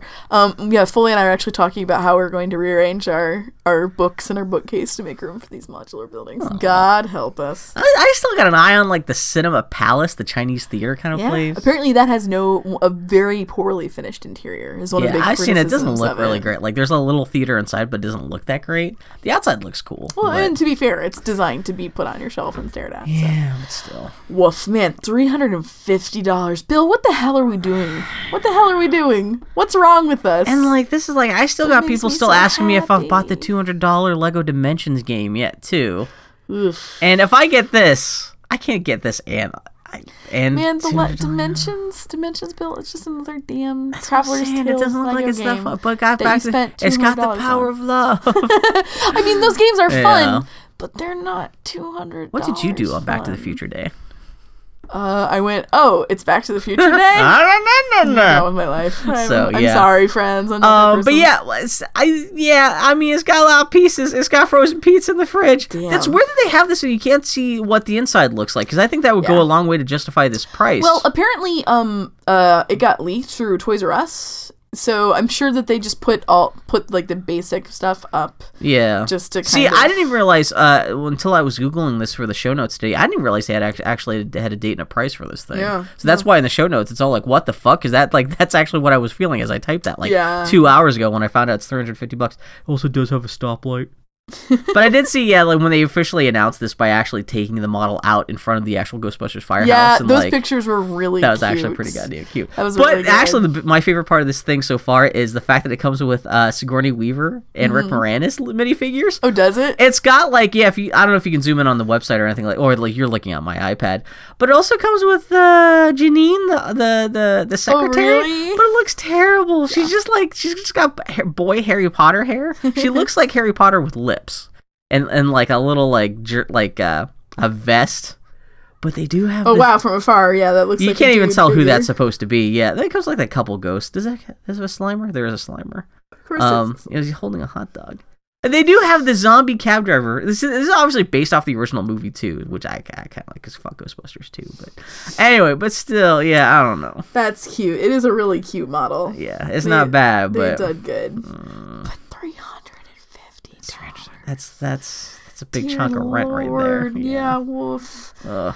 Uh, Dragon's Lair movie Kickstarter. How much have you donated? Dear Lord. So they have 24 days ago. They have raised $112,000 of an asked $550,000. Yeah, after a week, they've raised about a quarter of what they need, so they're pretty much on track to maybe hit the goal. But who the fuck? I can't. How many people out there are dying for a Dragon's Lair movie? Dragon's Lair is one of those things that keeps popping up that it seems like they seem to be convinced that people want it. But it isn't isn't the whole thing that they're just raising the money to make Yeah, so this is just for a pitch film that they're going to show to the. th- Uh, yeah, because they actually even mentioned right they're they're they're upfront with saying that like they would need anywhere between like fifty to like two hundred million dollars, or is it just a Yeah. hundred million dollars? Yeah, to make no, they're proper... saying yeah.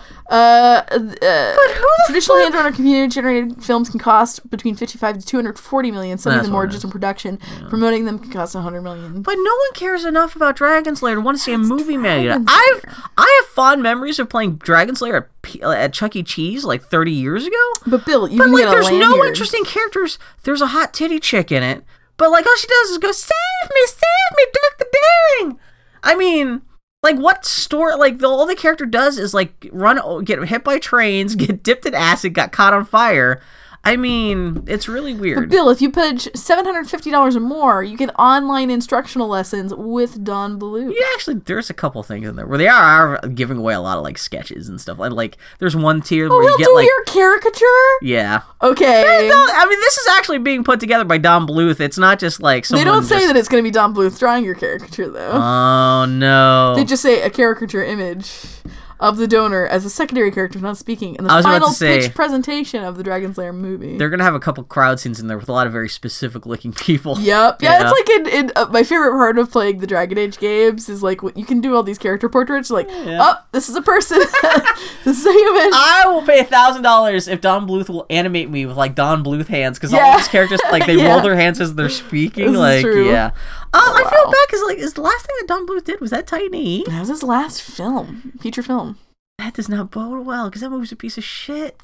Well, I mean, when you think about it, his his the Old. those all of Don Bluth's movies have problems. There's not a really out of the park good Don Bluth. I mean, yeah, I mean, Miss Brisby, she doesn't lose her cloak, and you realize she's naked, and then suddenly you get feelings. like you're all gone. That's like, oh no, what am I it's like doing? he's not. His movies all have a very particular mouthfeel, for the lack of a better phrase. They're very pretty, but not and like. there's like I always still a haven't sense seen of Anastasia. tension the, oh man, Anastasia. Anastasia is not good.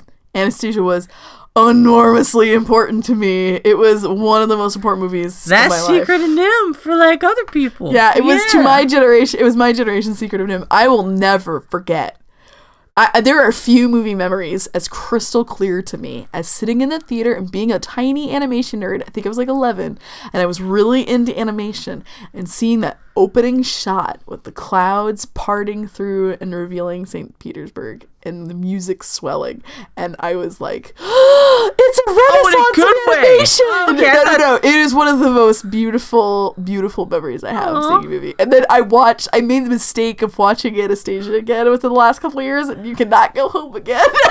Anastasia opens her You mouth and she just lets out a honk. honk. Yeah. Man, all the things I thought were Um, amazing are less so. but that's adult person. like- But it's. But yeah. I would rather pay money for Anastasia too, and I've never even seen it than like Dragon's Lair, because at least Anastasia, Dragon's there's a story. Five hundred and fifty thousand dollars for pitch that may Especially go nowhere. Don Bluth is so- like that. One of the most depressing movie commentaries I've ever listened to is the commentary with Don Bluth and his producer on the Titan AE DVD, Mm-hmm. where they spent half the movie going, "Oh, we did this because we thought the kids would like it." No one liked it. and like at the end of the movie, he's like, Yeah. "Yeah, you might have kind of noticed we didn't have time to finish this movie here at the end. This kind of looks like, but." We were hoping the kids would like it. Yeah. They didn't like it. it was just kind of like, yeah, Yeah. like like Titan was their one stab at trying at at, at Trying relevancy different. Yeah, yeah. in like a post Star Wars world, and like they fucked it up so bad. Titan is one of the most impressively bad like movies in a lot of different ways. Like there's good parts to it, and like some of the characters are fun, but as a Yeah. whole, it is so is a- lumpy. yeah, especially with like all the like kind of bad. MTV music jammed into Yeah. it, and I, I I was one of the youths who did like the Titan. which is funny because you like Titan E, but you hated Tra- Treasure Planet. Well, no, no, no. Okay, to say I liked Titan A, Why? I was hugely disappointed by Titan A. I'm sure I could go back and find a live journal entry about Titan A because Titan A, their whole thing was that they were pitching the way they were talking about it was like this is the dawn of American animation for adults, Yeah. which maybe was their intention at the start, but in the end they're like, yeah, we'll put this in for the kids, you know, for the teens, you know. And it was like, oh man, it's gonna be intense. The character's gonna bleed. Somebody on Like, I Twitter was talking about how he had a friend in the animation industry who talked about how uh, he was working on. Was it like he had a friend working on the Iron Giant at Mm-hmm. the same time they were working on the Titan AE, and the Titan AE guys would see what they were doing with the Iron Giant and be like, "Oh man, you guys are so lucky. We're working on this piece of shit over here." It's- like it's you so- guys, because like Ti- I, I- the Iron Giant, even though it didn't like lead to like a new renaissance in animation, it really Sure. it is like one of the best Disney movies that not, not actually made by Disney. It And actually it is, is it like is a really good movie. Period. It's, It's as an animated movie, beautifully it's one of the best animated movies Just- ever. I thought it was, it's- just think it's a movie. which they were kind of like, really and it gets funny because Titan was supposed to be the new American animation thing, and like that hit the marks, uh, missed the mark so broadly, but like it doesn't even, ha- it doesn't even know what it's doing. Even doesn't have a big idea as, as to even what it's trying to do, like the exactly, Giant does. exactly. Like, yeah, it yeah. feel you can feel in it the pull of multiple different or like voices and Yeah. multiple directions. Because you've got like the old And, like, there's nine the old men. genesis of stuff in there. Like there's there there's the nut of stuff in there could be good. That's what's so upsetting about Titan E is that if it could have been just a fun like sci-fi romp, like Mm-hmm. it's all there. It's just woof, woof. yeah. Oh and, well. and like, how do you? I'm sure. How do you? What do you do with Dragon's Lair for an hour and a half in Especially when you get- 2015? But it's being made by two 80 year old white guys. You like, could, what do you like, do? Like, Dragon's Lair could have been like a fine movie in the 80s. Give us a- But give they these- didn't have the money to do it give then. these two men who may not survive production two hundred million dollars to make an animated film off a video game that is notorious because no one played it back in the day. Yeah. We want to turn this into a movie. Hand drawn animated, and in a world where no one wants to see hand drawn animated shit Yeah. anymore. Like, Yeah. crazy. It's Put like this on YouTube. I mean, make it a I, free- God bless. I also You know want to what? see Get PewDiePie to be the star. But it's America in 2015. I give up. We lost the battle, my friends. You cannot Did make you an adult the- animated The movie. Peanuts movie comes out next weekend. I keep I have no idea. There's like no I'm marketing so for it. off the the loop of what movies are currently in existence. Bill, Yeah. keep in mind the last movie I saw in theaters, and I think one of the only movies I saw in theaters this year was The Man from Uncle. Oh, I got Magic Mike. XXL. I've been saying because I was so busy with those Halloween. are the two movies I've seen. I'm gonna watch that shit. um, did you see the Today Show Peanuts thing? Oh God, what a nightmare! How appropriately Halloweeny. I mean, I and exactly. grim. That was terrifying. Yeah, if y'all haven't, look up the Today Show Peanuts. Halloween Ironically costume. enough, everyone looks like a melted Zingers bar. or Zingers cake snack thing, yeah. what a nightmare. Like they had like their hair was like thick ropey. yeah, because they tried to take a literal version of those characters and put them into three dimensions. And it just looks like someone skinned the Peanuts characters and put them on real so people. rude. That was the best Hannibal finale Kathie ever. Lee Gifford as uh, as a uh, uh, Kathie Lee Gifford as um Was it Woodstock? Yeah, everyone. I couldn't even tell who I know, like, they were so such monsters. It looked like they got transferred by a witch. And like they got cursed. like they had to put on the show, otherwise the witch would kill them outright. if they got- But like, yeah. Um Oh boy. Man, peanuts. I did see uh Jonathan on Twitter. He was talking about how I guess they actually do they're they are they are using some original Vince Guaraldi music in the new movie. yeah, I'll believe it. Although there's some like licensed song that's you know probably going to be over the Sure, credits and stuff sure, like sure, that. but like I don't, know, I don't think the movie looks terrible. It's it's interesting because it's uh, such a hard thing to take something that is so like iconically like very particular sort of visual thing Yeah. and then articulate into another like medium altogether. Yeah, I don't especially envy. CGI, but you Can you imagine the team whose job it was to come up with a CGI Peanuts movie? Especially, like, I guess the script is written by Charles Schulz's son. really. Is he a writer? I was gonna say, like, did what? you- just because he's Charles I mean, Schulz's we've both son. read the Schulz autobiography. Those kids don't sound like they're. Yeah, I'm kind of wondering. Is, is it just gonna be hmm. good grief every five minutes? Like, what's hmm. like? Yeah, hmm. I don't want to be one of those people who says like I could probably write a better Peanuts movie. Who knows? It actually maybe could be Yeah, good. maybe, but know. that, that just saying, yeah, we got the kid of this guy that I mean, I don't know. I guess it's like someone who cares about peanuts and the legacy of peanuts. I heard the guy, the, the grandson of the Beetle Bailey guy, is offering to cater. If they ever make a Beetle Bailey movie, he will cater the fuck out of that. Fuck. He makes these these barbecue ribs. to die for. It really The audience will never see, but that cast will be so well fed. This week was the Sony Paris Games Week press conference, uh, and uh, I actually watched it. I listened to it while I played my video games because Neil Druckmann, or while I was working, I should say, because Neil Druckmann told me to. Oh, very cool. I'm, I'm glad to see we can both talk about this too, without me just going like, "Did you see this? Did you see this?" Um, yeah, No Man's Sky is coming in June. Tell me about it. Uh, Why should we play this? No Man's Sky is not my bag.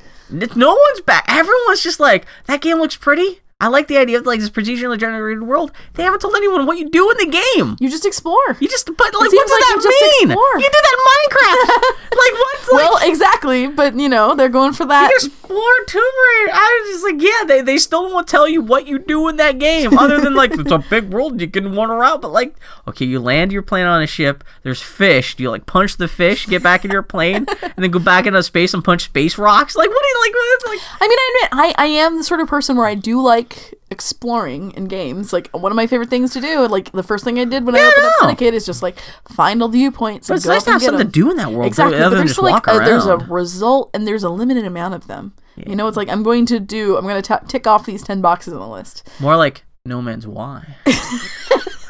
Ah. Well, it's it's also just. I mean, to be frank, it's not either of our sorts of games. You know, it's not. I mean, I guess it's a- it's more your game It's cl- yeah, just closer to more. Yeah. It is shape that you are not. I can't stop thinking about edging. you told me what edging is, and now I think about it all the time. Would you? you edging yourself. I need to start trying to edge. Yeah, I'm gonna do that after as soon as, soon as you leave today. I'm gonna try to edge for the You first really time. hadn't heard about edging before? No, I thought edging. I literally thought Edge, edging was a woman rubbing her vulva on the edge of a counter. And like I mean, you that know, does make sense. because I've seen that. And I don't know how that feels good because like it's a corner of a table in your vulva. It's like no, but edging is it supposed to make it better? I, I, I. Because edging is supposed to be like you're supposed to come, but you stop it right at the last second, I mean, I guess there's got to be something about and you punch something. almost culminating and like kind of about that. I don't know. It's not. It's like I don't know how. I mean, how do you explain any kink you're not 'Cause with into? How do you guys- explain inflation to me, Guys, It's because like- the semen goes into the head of the penis and collects there if you don't orgasm, and then you keep on doing that, your be- penis starts turning into a barbell. That's what happened to me. I'm assuming this is a shared thing for all men. So when you finally do come, it's just like like a fucking goat explosion of just like, is that better this is feeling? the worst podcast in the world. Yeah. Um. I don't know. Uh, anybody out there, if you're an edger, email howdy at boyhowdypodcast.com. Also- explain it to Bill. Also, if so, it's, But it's gotta be it's gotta be about like uh denial and self yeah, and like control. that's half a And, sex. I mean, I don't know if I, I don't know. I mean, like, is edging? Are there people who edge by themselves? Because it seems See, I kind like of wonder because it seems like you kind of need a someone lot of to- edging that's like you kind of someone need an overseer. Yeah. controlling, and then it's all about that. Can I spend seven hundred dollars on you for a Zentai suit? Is that what it's called? Zentai suit? What are you talking? about? Yeah, have you Do heard- I want to know? I feel like I No, don't wanna Zentai suits look cool. No, I mean, they no, I mean they look cool. No, they- we're talking about fetishes we don't. Have. You got my iPad. Google a Zentai suit. it's not that bad. Uh huh. You've probably seen this before. You just didn't know there was a name about it. I'm gonna get you one, Annie. Actually, I'm gonna get you uh, uh, hers and hers. Oh, those are the full body. Yeah, the weird thing, it wouldn't be so bad if they didn't cover the faces. I want Erika to review one of these.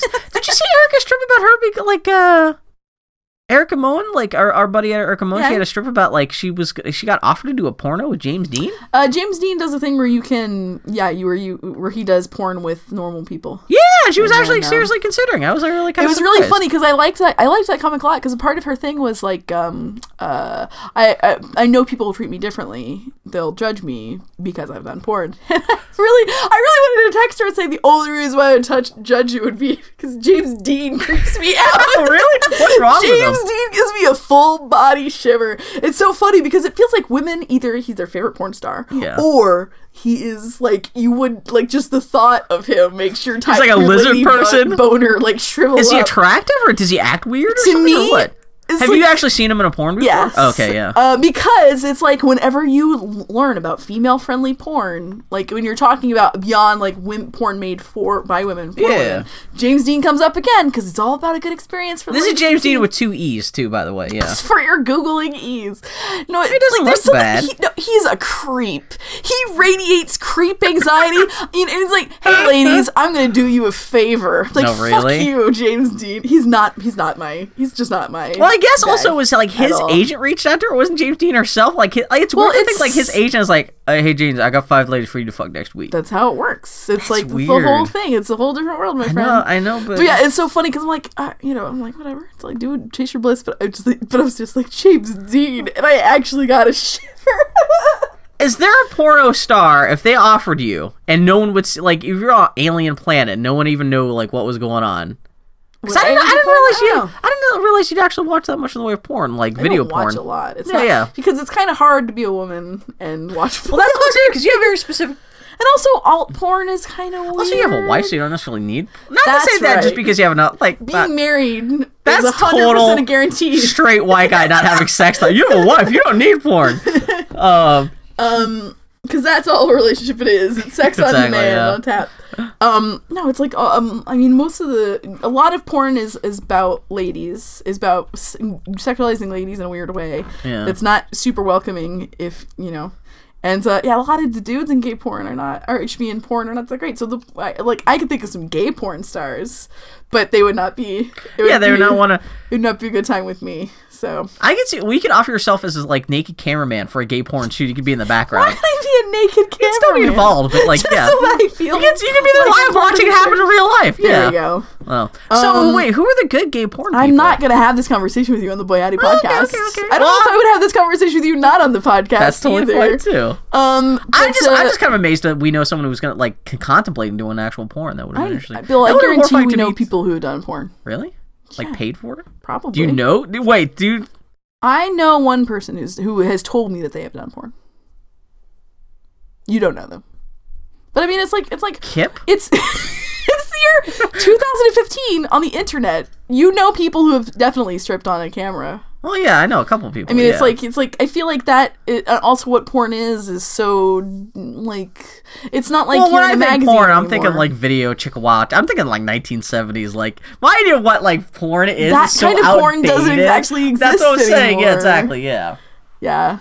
Anyway, I'm thinking American Werewolf in London welcome porno to the theater porn. Boy Howdy podcast, uh, where we talk about pornographies. when we're talking about No Man's Sky, I was like, you're talking about edging and No Right around the world and back again. Yeah. What Oh else? man, Bill, I really like the idea of me casually mentioning edging to you and you realizing your ultimate kink. That it's like just from this casual conversation. What if it turns out to be my ultimate What if kink? it is? Like I can't What even if- record what if now because I need to edge halfway through the podcast. What if after years of talking about pub fucking pumpkins and edging, what if one of these days, Man, I still can't gut a pumpkin without thinking about fucking it. Because I've talked about it so much now. And my high school best friend, the first time he got laid, he kept on describing like putting his like fisting a woman feel it was like f- fisting a pumpkin. The First time he got laid, he fisted a woman. yeah, Wow, the lady. that is some pretty advanced sex. the lady he lost his virginity to was she she was all she was very much into like treating him almost like like an S&M sex slave in public where like hitting him and kind of like she was definitely Look, dumb. I'm not. I'm not even talking about that. No, but I was just gonna say, for but, your like, first- I don't think he fell into the sarlacc pit of sex. Like it's not like he had a pretty. gentle. He not to say that fisting is bad or anything. It's like, but that is some pretty advanced. Especially, like, if, like, first- you're- I think I think most people's first sexual experience was an awkward hand. That's what I'm saying. Like, okay, you put your penis in here. Now put your fist in here. It's like That's just that's Yeah. interesting, huh? Okay. I That's, ver- that's very. That's very see. I think I'd be a good fister because I have tiny hands. I don't know if that's a good thing because I I'm sure say, someone I wanted think it depends on what the person wants. Does Yeah. the person want a tiny? but I think most average women, if they needed to be fisted, should be by me. I'm just offering my services. Don't 'Cause- put it out and there. like I've got little fat hips, so I don't have too much in the way of like it's soft and pliable kind of. It's like being Bill's fisted by the Stay Puft Marshmallow Man. edging, then he'll help you with their- Yeah, you teach me about edging. and I'll, God, this, I'll can you, you. please put a warning? I'll fist you with my water balloon hands. Is that good? It's like it's like laying an egg in reverse. It's someone's fetish. Did you? No, I'm not gonna go down that What? route. Nope. Um, more Did you see horizons. who is Daiquiri Dan? the new, the new, the new. Uh, Not as good as Toucan Dan. Daiquiri Dan. It's funny because I think they're kind of hitting the point where they've done they've done most of the obvious stuff. If they had to resort to. Skyrim, We're talking about Monster Factory now, by the way. that was the sharp turn we just took. Yeah. Um, yeah, it's interesting because yeah, they're uh, Skyrim's got a last resort, kind or not Oblivion. Yeah. uh, mo- yeah on Monster Factory. Pardon me, as my my hat keeps popping and locking. Uh, Monster Factory did an excellent. What's the name? I'm gonna have to type in Oblivion. Obsidian. Daiquiri. Daiquiri Dan. Was it. Daiquiri Dan? Yeah, Because it's I know it was Toucan Dan. Oh no, it's Ch- Chiquita Dan Chiquita Dan. That's what is it? Yeah. or Chiquita. No, because it was it was Toucan Sam, the Toucan Man, I can't remember. and and Chiquita Dan, was it the Monster? Banana Man. Oh, Monster, Factory. Yeah. yeah. Anyway, okay. What else? Yeah. Believe it or not, we were talking about more. Uh, they they showed off a little more of uh, Chiquita Dave. uh, Chiquita Dave. Excuse me, you're correct. Uh, Horizon Zero Dawn. Uh, Did you yeah, see? What do you think about that? Because yeah. I I didn't. I want to. I want to play this. I'll game. actually have a description of what they showed. Yeah, Yeah, Bill notes they were showed tearing apart a robot T Rex with a rope gun and bows and arrows. Still looks like you're Claire Hummel fighting dinosaurs, which I'm totally down with. I love that it's Ashly Burch's voice. It's That's good. Ashly Burch. It's Ashly Forgot Burch. about that. Yeah, I will totally play. Did you see Life is Over? Life is Strange. I can't. I I gotta. Life is Strange is over. I gotta finish that game, but damn, I'm say- telling you, I got to the point in the second to last episode where you have to look your friend in the eye and she says, "Will you kill me?" And you have to choose yes or Annie, no. And I unplugged you, uh, my are you playing that PlayStation 4? Yeah. Share play with me for five minutes. I'll make the decision. I'll let you back in. As I, I gotta say, you know, like I talked about before, it's like as a lady playing, like playing, being engaged in media that where sexual assault and being less than for being a woman are a great thing. Teenage suicide is something that's really hard for me to experience in media because I was a teenager who tried to commit suicide. It is not fun to see in the things that I play and experience for fun. remembering that emptiness, remembering that sadness, it's fucking to use a Tumblr word, triggering his balls. Yeah. It's not fun. I may have that may have ruined. I know multiple people that that, are like game came away from that game saying that they land they landed that they landed the like they, they stuck, the landing. Yeah. Ugh. that game had that was three suicide, three attempted or successful suicides in that game. That by teenage girls. Boy, howdy. Yeah. Ugh. They said I- the same thing happens in the new Minecraft game too. I, you know, okay, Tales from the Borderlands is so good. Is so good. Keep I looking want at you to play the Minecraft, Minecraft story game. mode and being like, oh, did we talk about this on the podcast? Because I talked about it with Daniel last week because he's been playing it and Oh, he was has he? coercing. He said it was, Was pretty good. good? He's saying it's good, and I was saying like I was actually in the place. It was in my cart on the PlayStation Store because Telltale. I like my. I'm just kind of curious to see what game. It, also, I just like the voice cast. It's Dan, Patton Sure. Oswalt. It's Yeah. Uh, what's her- uh, it's Ashley Johnson. Ashley Johnson. It's got a lot of people in there I like. Yeah. And but like the characters look so creepy. If they're Minecraft characters. But they're Minecraft, but they have like lips and their Yeah. eyes, like they and like they can't be that expressive because they're still Minecraft people. So they're just shoeboxes with faces glued on. I think we may have finally gotten to the Telltale gate, tell, the point in Telltale's history where they're doing well enough where I don't feel like I have to buy every Telltale. Yeah, because they're I the- never, like, I never especially did Game of Thrones. This Minecraft game is gonna make them a mint. It could have been just like a fucking yeah, because every Minecraft game Is the it? I haven't heard this. a lot about it.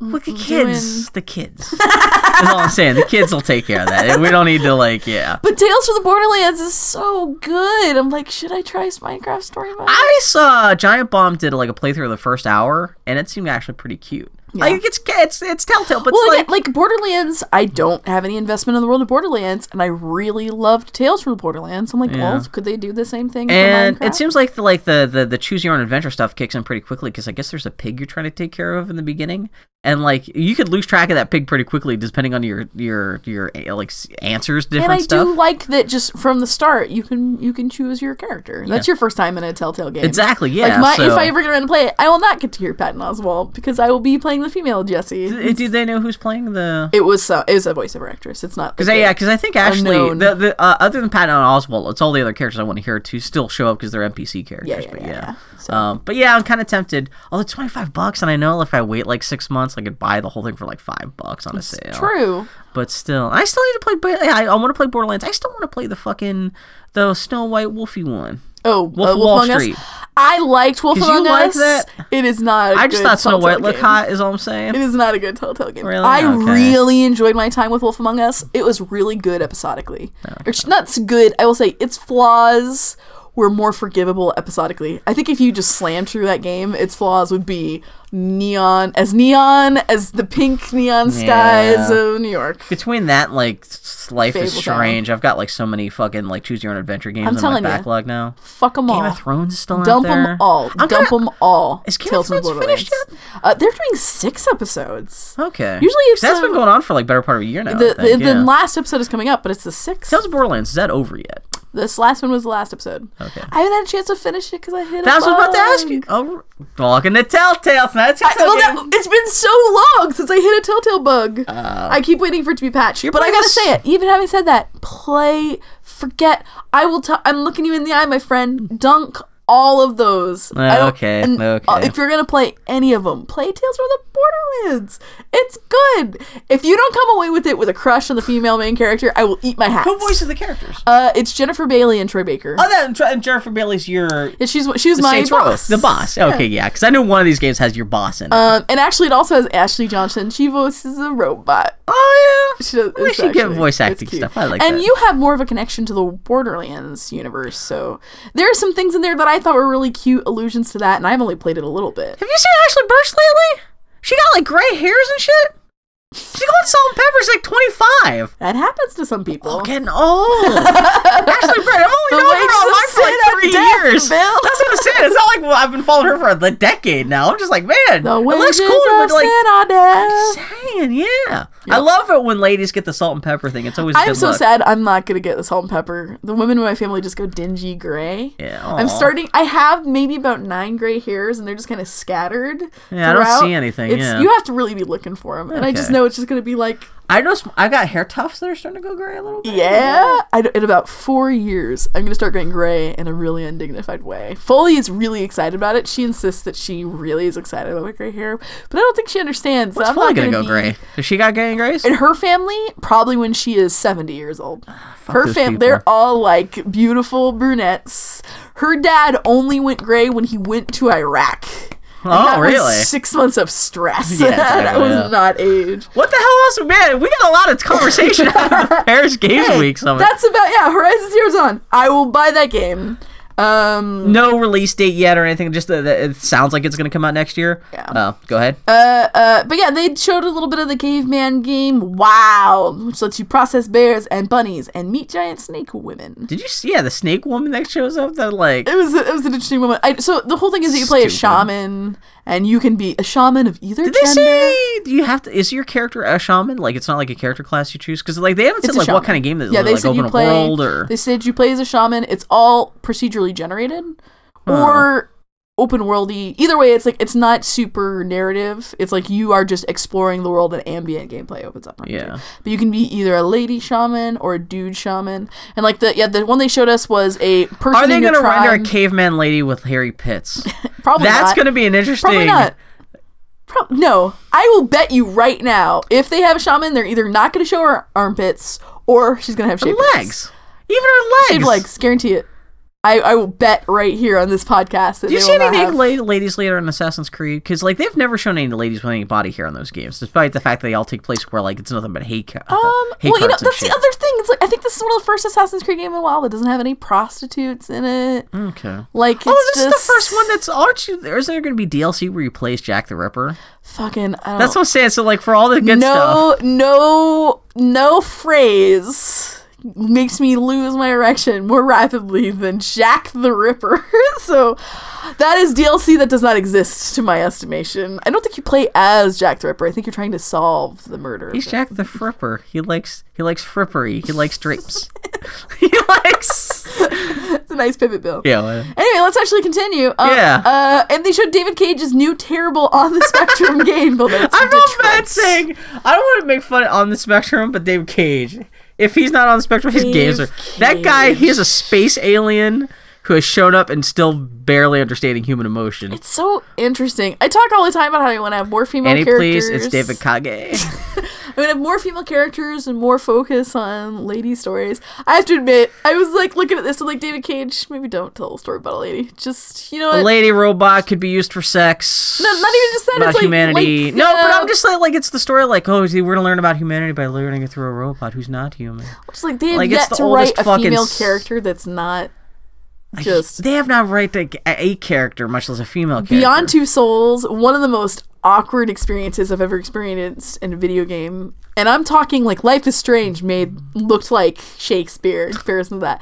There's a point in Beyond Two Souls where you're going to a birthday party. Oh yeah, I, we had a whole podcast about and this. that yeah. the the voices of those teenagers at this birthday party was it was just embarrassing. I was actually embarrassed. and It's we're the talking, meme picture of Steve Buscemi. Hello, kids. yeah, hello, fellows. Hello, yeah. It's just embarrassing. Yeah, I don't know, man. I you know what's sad though? I'm saying this. I'm gonna buy that game at full price. I'll lend you until dawn. Play that instead. It's a better David Cage like, game. Ooh, yeah, Oh no, it's, maybe it could be good. You want to give him the benefit of the doubt, but like, man, I have why I played of Heavy Rain was so fucking terrible. I found pleasure in Heavy Rain, but it was I had to dig for it. And uh, you know, there's things there are things in Heavy Rain that were interesting, He's even as they terrible writer, failed. That's one of the things that depressed me. He is a hack. Beyond Two Souls, I you know me, I finish video games. Beyond Two Souls is one of the few video games in my life, especially a narrative-based game, I did not finish because Mm-hmm. I just could not get it up. You're so close to beating Metal Gear too. Can't believe you. You're at I didn't make it through the tutorial. Nope. Sorry, pal. Oh my God. That's Anyway. okay. It's for you to love. Yeah. Uh, but yeah, they did talk about the reason why Neil Druckmann told me to watch it is because they talked about the Uncharted 4 no- multiplayer. Bill notes here. Seems almost ga- class based with Fire Elena, healing guns, and features the ability to summon the golden casket from Uncharted 1 as a super weapon. Also, Bill notes ropes and Chloe. I want to edge with Chloe. Man, you know what? It's so funny. I am really worried about Uncharted 4. Really? Why? Because of who they're gonna kill off? Well, no, no, no. Uncharted 4 has had such a tumultuous development process. Because then And they it's started, just- and then like when Druckmann came in. I mean, I mean, Amy Hennig is no longer with the studio. Like, there's a lot of tumultuous See, shit I in the thought background Uncharted there. Three was so bad that like, Like Todd Stashwick was like the main character, and all of a sudden now it's it's Troy Baker, and it's a whole new like, and yeah, Neil Druckmann and Bruce Straley come in. It's clear that they got dunked. That the Yeah. creative crew got dunked. A lot of people, a lot of people left Naughty Dog. Like shit's going down there that we're we'll never going to hear we'll about. See. Although they are coming out now saying this is going to be the last Uncharted game Well, that they yeah. make. Yeah. So- which frankly, I'm fine. I love the Uncharted games, but it's it's it's it's time. Gameplay wise, it's kind of run its course. Story wise, I mean, they could have developed that that universe so much with Uncharted Three, and it was just such like regurgitation. Uncharted Three was uh, That's the thing, because like technically it was fine, but like from a story and character perspective, it was so just kind of flat footed and kind of. I, see. I can't. I can't. I can't. At the end of the day, I love those games so much that I can't be too critical from them because even Uncharted Three was not a perfect game, but I got so much from it and it meant so much. to See, you like spending time with those characters so much that like what I'm trying to get at is what we're talking about Uncharted 4 multiplayer. Yeah. Uh, Chloe shows up in this multiplayer trailer. I just started crying.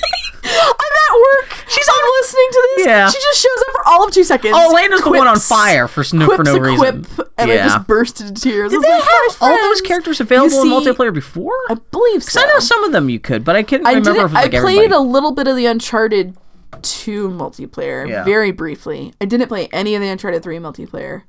And uh, um, no, that's not true. I played some of it because they're quote unquote story based co ops. I played some of those. Okay.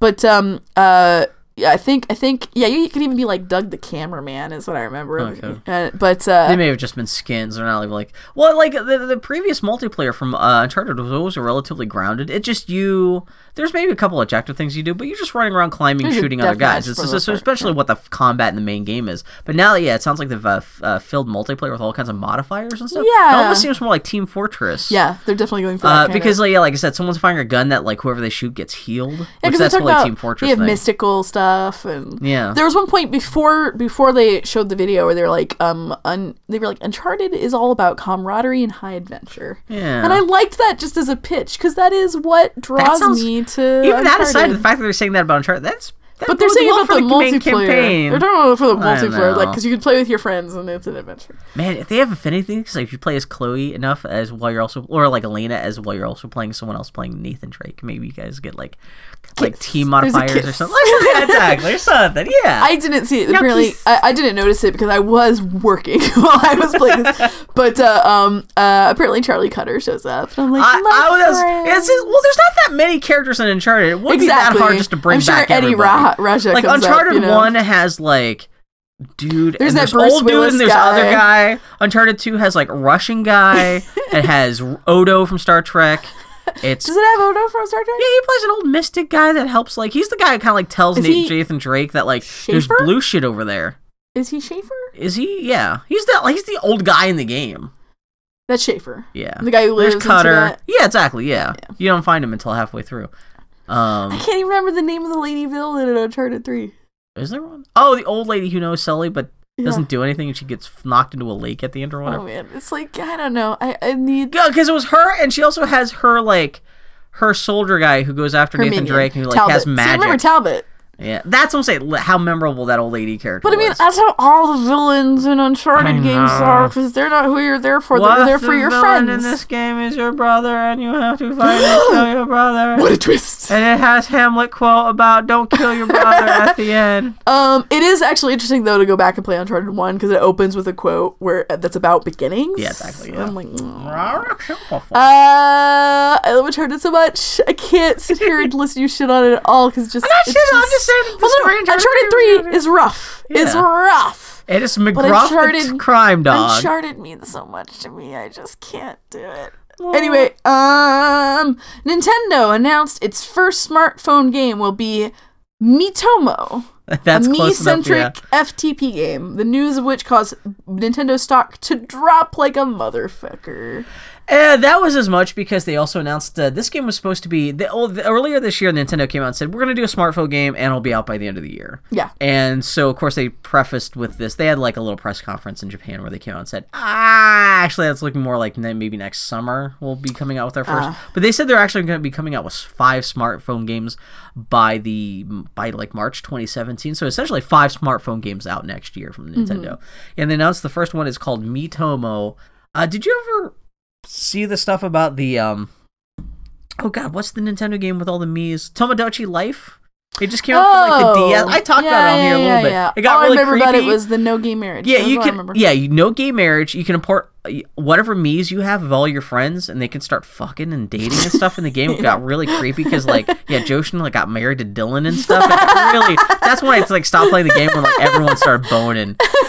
And so it's essentially this, but for smartphones. That's what it looks like so Oh, okay. far. Yeah. Uh, because the idea that like you're supposed to create a me of yourself, and your me can interact with everyone else's me is on their smartphones, but it looks it li- It's weird because the me's look are the same me as we saw in the Wii ten years ago. ten years ago. and they have not updated and like the Mii's are famous for like for longest time they didn't have like an option for like red hair there's like basic I mean, Yeah. i'm assuming they would have to plump it up a little bit for like if you're going to release this on smartphones globally but like the Mii's just don't look that interesting and so a lot of people were coming out like that, that that's another big reason why the stock fell so much because not only is the game being delayed but what they showed was just like not interesting and looking at yeah, all yeah. and so yeah, it's just Mii's just like, oh, your me can hang out with my me, and they'll go like they'll pretend to ski, and that's like what's okay. It's not really a game. It's just some kind of weird social. I mean, who knows? Maybe there's there's something more to it than I mean, the game's Yeah. not out for like six months Yeah. still, but it's just like really underwhelming. Six months of anticipation for a mobile game. It's Especially Nintendo's first big smartphone. This is their first Yeah. stab at it. It's kind of like really just like this me shit again. Yeah. Yeah, I mean, I mean, you could be generous and say, well, maybe they're learning the lay of the land. Yeah, and, hopefully. like, and they were making five more games, so themselves. yeah, this could just be their first. maybe but, start out on easy mode and then you work your way up. Yeah. Well, that's Nintendo's. Next is an endless runner. Uh, with Mario. but it's supposed to be free to play though. They, they said the other games will be just you just buy it outright, but this Hmm. Yeah. is their first thing with like in-game apps, and they're, they're Interesting. Hmm. going to try that uh, in-game purchases, I should say. But yeah, Baby got backstory. Idle Thumb's term for the stupid in-universe justification of the needless sex- sexification of a game character. This week's example, that is a really good term. baby Uh, got backstory. Yeah, This week's example that Cortana is the only naked AI in the Halo games because she used her nudity to put people, her hu- human users, aliens who don't even know slash care that she's naked, on defensive. Yeah. This is. I started to read that article and I was like, you know what? No. It's yeah. It's th- this coming right off the Metal Gear stuff where like th- there's a naked lady in there because she's part plant and breathes through her skin, so that's why she's naked. Yeah, that famous So- Hideo Kojima tweet where he's like, once you learn the backstory, you will be ashamed. Yeah. And so this came up because Halo 5 just came out, and I guess there's other AIs who show up who are like male and clothed. yeah. And so people are like, well, what's. Male with like a banana thought. I know, but that's essentially what A she. banana hammock. Like, uh, that would be the equivalent of her because she's like naked, like a body paint, like Matrix body paint. No, the on. equivalent would be just a big old dick. I'm surprised that like when hey, when Master Chief has to use some kind of like tech, like the USB slot just doesn't slide right in her like holographic vulva, like click, and then she wiggles it and like goes like ah, yes, that's enough. like town. Bill, if you that's really enough of that, you can cut off right there. What was really interesting is that I, I don't know why on earth, but I started to read that article immediately. I was like, nope. And I scrolled down and I looked at the comments. And one of the first Oh. ones, I know, I know. But one of the first ones I saw was amazing because it was, uh, yeah, you know what the back? You're right. It is dumb. You know what the backstory is? A designer wanted to draw something sexy. The end. Who cares about anything else? And then I was just sitting here thinking, I'm like, what must it be like play like a game like that? That you, I mean, they're not emotionally connected to it or something. Where it's like generally like, well, it doesn't need any more reason than just because someone wanted to do it. Like there doesn't need to be any. Although at least if they came out with that excuse as to why that, like, at least that would be more mean, intellectually is- honest. that is the reason. When this weird like in universe justification. But the thing is, well, I mean, you, you gotta come up. I mean, if you if you have a sustained universe, Yeah. like you wanna, you have, you can't just do shit because you felt like it, even if that was the real reason. Yeah. You know, it's like well, that's what everyone was saying. Like at least like with Kojima with his character, at least if he just came out and said, "I just like titties," like at least you know, every, at least uh, you know, okay, at least yeah, you're telling the truth rather than just saying you will be ashamed. I don't know, I, Bill. I mean, it's Um, not like if he came out and said, "I just wanted to draw a character that and have a character who's mostly naked with titties." That's not actually a good answer. Getting upset because Nintendo has a new role playing game coming out, uh, like Xenoblade Chronicles X or something like that, where in the Japanese version there's a 13 year old girl who essentially she's wearing like three pieces of like silver duct tape for clothing. And so for the American version, they they're porting it over. They uh, aged her up to 15, and they put pants on her. And people are outraged. Neo, Of like this whole thing It's started off on. NeoGAF about how it's censorship, and like you got these guys on NeoGAF trying to like turn this as like like this is gonna be the revolution. This is how they're gonna finally start fighting back against censorship in video games. Censorship. They're coming for us. They're coming for our guns. they're take they're taking our 13 year old girls' crotches away. And like even NeoGAF had to shut it down because they're like, you guys have no idea how fucking pervy that you, that you're gonna start this like political revolution over the Yeah, fact your that hill you to die on. because they covered this 13 year old girl's crotch in a video game that you're gonna like take this to like that you're gonna make this like illegal for Nintendo to like not to change when they bring it over here in the states. You sound fucking crazy. Yeah. And so they're like their whole thread got shut down. But like fucking oh my god, it's These guys don't even realize how fucked up they sound, See- or if they do, they don't care. and that this is even part of the dialogue is gotta go back why assassin's creed syndicate is so good is evie presented as a sexy character absolutely she's got tight pants and all that shit she's got you know when she's doing her fighting she's what got a outfit cut you got her dressed up in? uh, re- when you finish the World War One stuff, you get a military outfit that's actually Is it World War One really era or just- It's like it's like a militarized. It, Okay. it feels generically era appropriate in as much as anything is. Because I got her dressed like Aveline, and that's really nice. That's just so breaks everything. I mean, at least you didn't play as Aveline. You've never played the Aveline game, I think. Yeah, because I'm racist. Not even that. It's just like you are in. oh, How can you be a character cosplaying as another character? Because I was I, I was in a play. And when my brother came to me, you want to be assassin? And like I was so excited to be assassin, I couldn't even take my costume off. sure. Because I was like, I'm gonna sign the Declaration of Independence. No, no. I'm stab all the Templars in this theater. And like it felt so good. I never took my clothes off again. No, this I really like this military outfit. But man, So what have you been wearing before you got that outfit then? uh, you eventually get a um um. I like I really am more worried about the clothing than I get than anything else. lady. Oh, what's her name? Lady blah blah blah outfit. It's like a really cool like. Have you been spending your, your Ubisoft points? I forgot. The best part of playing a Ubisoft game is that they're always like, ah, remember Ubi Club? and whatever the hell that is, yeah. uh, it's changed a couple of times, and now Yeah. and every time it's like, oh, good, I have enough saved up from the last umpteen Ubisoft games I played that now I can just buy everything that's for sale with this game. Yeah. So yes, there's a really good gun that's available. For How about that. the dildo sword? It's the Saints Row 3 guy. Why not? Come on. Yeah. Amazon is offering midnight delivery for Black Ops 3 this week. What? Yeah. Is there a chance, Bill notes, they could offer midnight delivery for Fallout next week? The answer So- is no.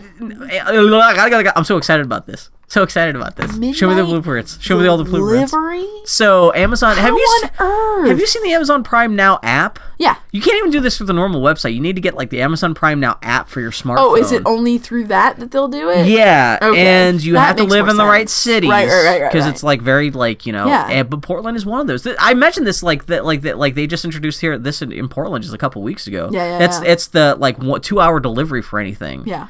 And so, like, if you want Lego Dimensions delivered, like, was it two o'clock right now by four p.m. We Yeah. could do that.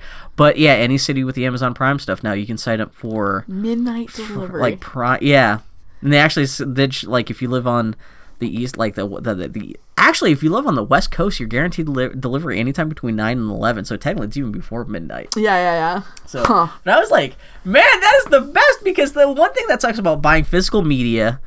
Um, especially if you don't get it at the store, if you're ordering from Amazon, you have to wait. You have to wait the next day for it to gotta arrive. But like, this is the best of both worlds. I mean, technically, when Fallout 4 comes out, I will be killing, like, wasting, like, 14 hours. if you had the PC version, or if you, app, I guess, If pre-ordered it, on yeah, on yeah. the console, you'd be playing at midnight that night. Yeah. you don't have to wait like for it to like. But like now they can deliver the physical copy. Final Frontier. Uh, yeah, so I'm just I'm assuming they're only doing this because Activision threw a bunch of money in Amazon, sure, sure, and like sure. this is not going to be something they're going to promise in the future. Yeah, but and like also other stuff, Black but Ops is like, I mean, I should say, uh, the Call of Duty games. they're on their way down. So I think this is their way Well, trying to get us. it's like there, there, there is a perception that it's more like a cultural thing as opposed to just a Man, so Halloween was just last night. right. I'm like watching some shit on TV. Right. Like fucking YouTube. Notice the YouTube commercials just changed in the last day or two from it suddenly turned into Black Ops commercials and Christmas commercials. Uh huh.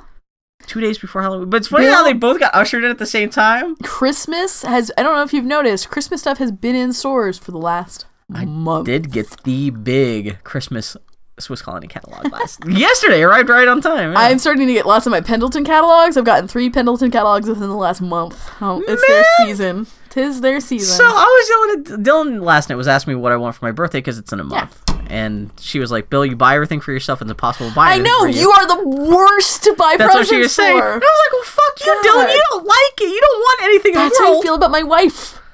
Yeah, my wife. so doesn't want Dylan finally turned around and said, I would like a Pendleton blanket. I'm like, Oh. okay. And she actually even specifically said the thing, and I looked up, It's like 200 bucks, and I'm like, They're not cheap. Yeah. not even a bad thing, but I'm like, But yeah, they're, they're not this is the first time Dylan's ever either. said, "I want this," but it just turns out to be expensive. Like this is like, yeah, this uh, I owe her like five years of birthday gifts. Yeah, yeah, like yeah. essentially justifies like a two hundred dollar blanket. Yeah, yeah, I'm yeah. glad that she actually came out and said, "Yeah, Yeah. get me this." And I was Yeah. like, "Okay, that's it." Yeah. It's so much better to have someone like so Foley for the first time in our relationship. We've been together almost nine years. Last year, asked for something for her birthday. She wanted a particular Pendleton sweater. Okay. it was like two Is it hundred wool? seventy-five dollars. Yeah, the whole thing with Pendleton is that that's it's so wool. thin, like Dylan's like a wool blanket. Why do you fucking wool? You want that? Eh. No. Uh, Well, a not a well-made wool piece of clothing. You're thinking of cheap wool. Cheap wool scratches. It's it good doesn't stuff? Like good wool clothes are really. God, I don't understand how tempting it is just to get a Star Wars blanket. I, I did touch one of the Pendleton Star Wars blankets the other day. Uh, did it feel They're good? pretty ridiculous. Yeah, They have it's them at the Pendleton shop? Blanket. They have them at Pendleton Home Store downtown. Is it Yeah. good? I mean, it's it's. A, I mean, it's they're so tackily designed though. Like they're. I really know that's not. Yeah. They're unappealing. Like Pendleton can do good shit, and they have done good shit. Yeah, That Dylan not- was like looking at the national parks Pendleton Those- those- blanket those are something really like that. pretty, They look yeah. like Atari. They have one for each national, or should be the bulk of the national. oh parks. god, now I have to figure out which park she wants. Yeah, you do actually. Does she not specify? No, I thought it was just There's like, for the National or Park Service. Five of them. Whatever one had wolves on it, I guess. Oh, there's I only wolves on I don't know. I'm just that assuming.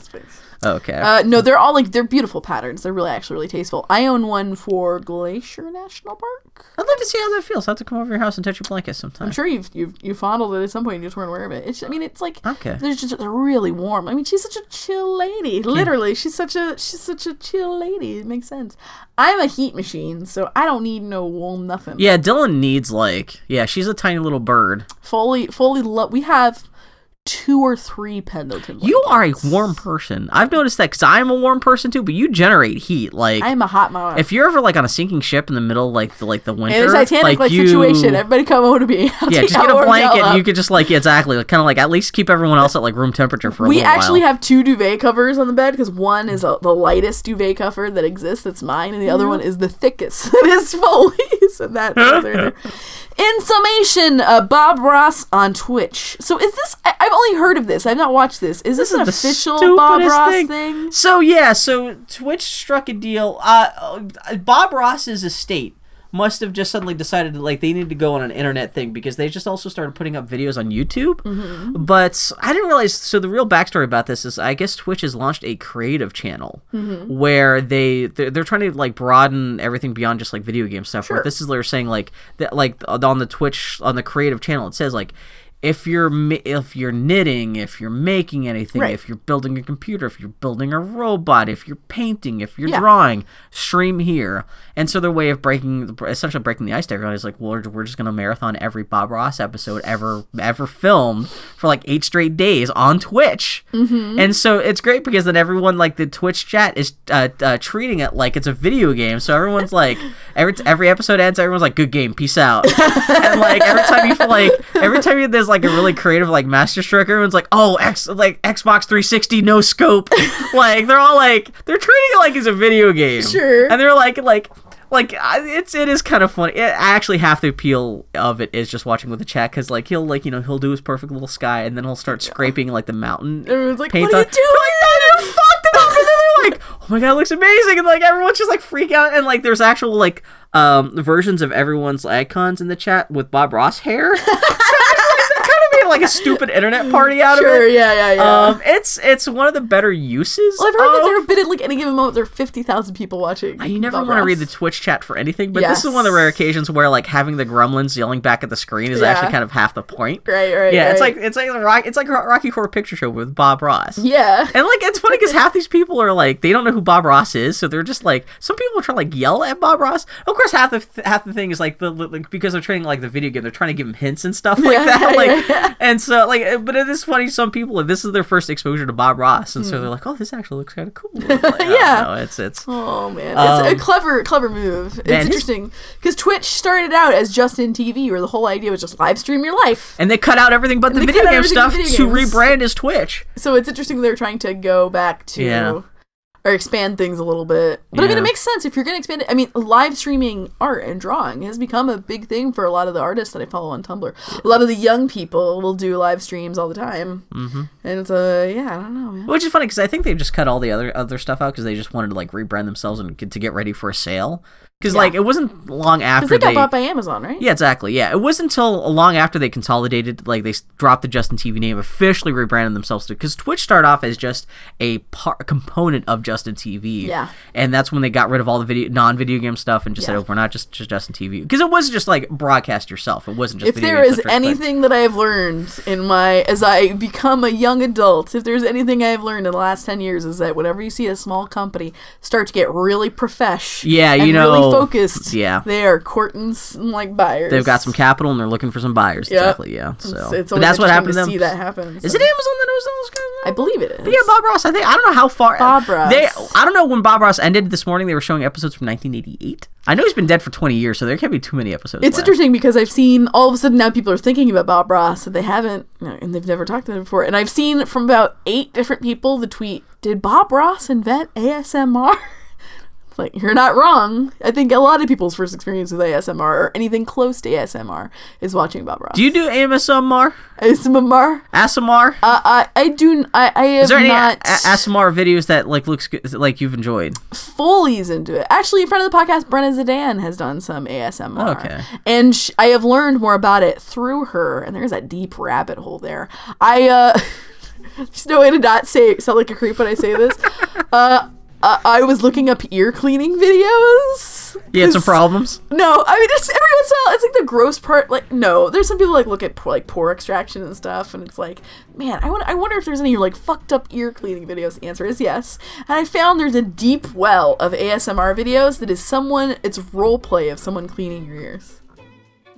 Are they talking to your ear, or is it just the sound of the Q-tip like it's banging a- against your eardrum? I did not watch any of them, but I noticed a lot of them were ASMR of ear cleaning. Yeah. I saw an ear-related video this week Oh God. that you do not want to hear me talk about. nope, thank you.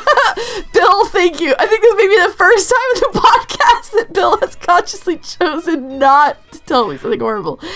And with that, friends, this was the Boy I don't know how I can articulate this without setting you off, but like, yeah, no, it's I'm- no. No, thank you. Yeah. Thank you. Thank you. thank you, Bill. It's not even bloody or gory. It just involves bunny rabbits. Yeah, that's- And he just turned into pals, sloth. Pals, buddies, friends. This is the Boy Howdy Podcast. We're at Boy Howdy Podcast on Twitter. Howdy uh. at boyhowdypodcast.com. You can email us if you're so inclined. We're boyhowdypodcast.com in general. is where we Get live. ready for next week. It's going to be our 200th episode spectacular, which means that we're probably going to forget. 199? Or I was gonna say it's gonna be like I love that you called that one like the one of the four year anniversary. Last la- last episode we recorded was our four four year anniversary, and we only remembered at the last moment. Yeah. We're like, oh yeah, we were doing the math. We're like, yeah, I think this is, yeah, you had to it look was it up around live. Halloween. Yeah. we're so bad at this. Two hundred episodes. We have absolutely no special plans for. It was funny because I was thinking about like um, because like Boy Howdy podcast doesn't cost us much. It costs you the time it takes to edit it, which is not nothing. and you've dropped some money on the microphones. And yeah, I but, spent yeah. like maybe two hundred dollars on microphones, and I spend ten bucks a month on hosting fees, and that's about it. I was thinking the other day, I'm like, nice to get like maybe start a Patreon and like get maybe something, so at least it's or so we can throw you some money for editing and like cover hosting fees and just call it. But then I was like, Patreon, what the fuck do we have to offer a Patreon? Because like Patreon, the idea is that you're creating some kind of special content for Yeah. Patreon users. Yeah. So like, what are And we if- gonna? What are we gonna do? Record three more hours every week? We could do edging porn. And with that, everybody, separately, yeah. Goodbye, goodbye, everybody, goodbye. That's right. We're on our assassin's train going away. I was the horrifying thing about Erika maybe doing porn would be like lead to the thing like if, if Erika had agreed to that James Deen porn would have been okay. There's porn of Erika out there. Yeah. Do I dare Well, look like for it? The other day, uh, did I talk about this on the podcast where Foley was in the living room? She took her shirt off. She was about to go walk in the shower, and we had all the curtains drawn, except we have like the window on the door. You guys have neighbors right across the way. Uh, I mean, yes, but they can't see us. Yeah, yeah, yeah. But the fire engine stopped at our corner to turn, and Oh, the 'cause dude in the got- back caboose was up high enough that he just magically was at the right viewpoint to glance into our home and see Foley's titties. And I think I'm like, when he makes that corner, does he, look looking away? Yeah, exactly. Yeah. Does he look studiously away, or does he, like, it's not like he can escape. It's like he's right around the corner, so he knows. Like, it's right like- there, yeah, yeah. every time. So he's got a very conscious like I'm not that, looking yeah. for the titties. What do you yeah. do? What do you do when that exists in the world? Do you look for it, or do you man up and accept that you should not? There are some things that maybe you shouldn't see. Yeah, when you're paid, like, when your salary is paid by that taxpayer. How would it feel to see someone you've kn- you know in pornography? I mean, we've seen we've seen some of the oh. people we know like in like yeah topless like I'm not. Well, no, I've Photos. never. I've never. I, I know people have done that stuff. I've never sought it out. yeah. Like it's I, and just. but yeah, the porn though, because like th- like this one was the offer extended to Erika was hardcore judge. porn. I don't. I, it's not a judgment thing. It's just Yeah. like like I don't know. Well, that's the thing wanna- with me as a guy though. No, I mean, I mean, you're you're a lesbian. I, well, you're bi, so like, Mm-hmm. but yeah, part of me is like, I like if I got a boner, well, I'm like, I don't know what to do with myself. I don't want to pollute my. Like, How do you- I it's want to like- be able to see, look Erika in the eye the next time. It, it's like introducing sexuality into someone that you have a non-sexual relationship with. Yeah, It's no, interesting. Just be, not because that person not sexual, but you just don't think about like that's not like the component of your relationship with Yeah. somebody is like. But like yeah, but like you see them naked and so like the instinctual like When you boner see parts, someone just have like, an orgasm, well that's just something I won't put my penis into. But like no, that's not what I want to put my penis into. Yeah, exactly. Yeah. And with that, believe it or not, this is the end of the podcast. Bye. Take care. Choo choo.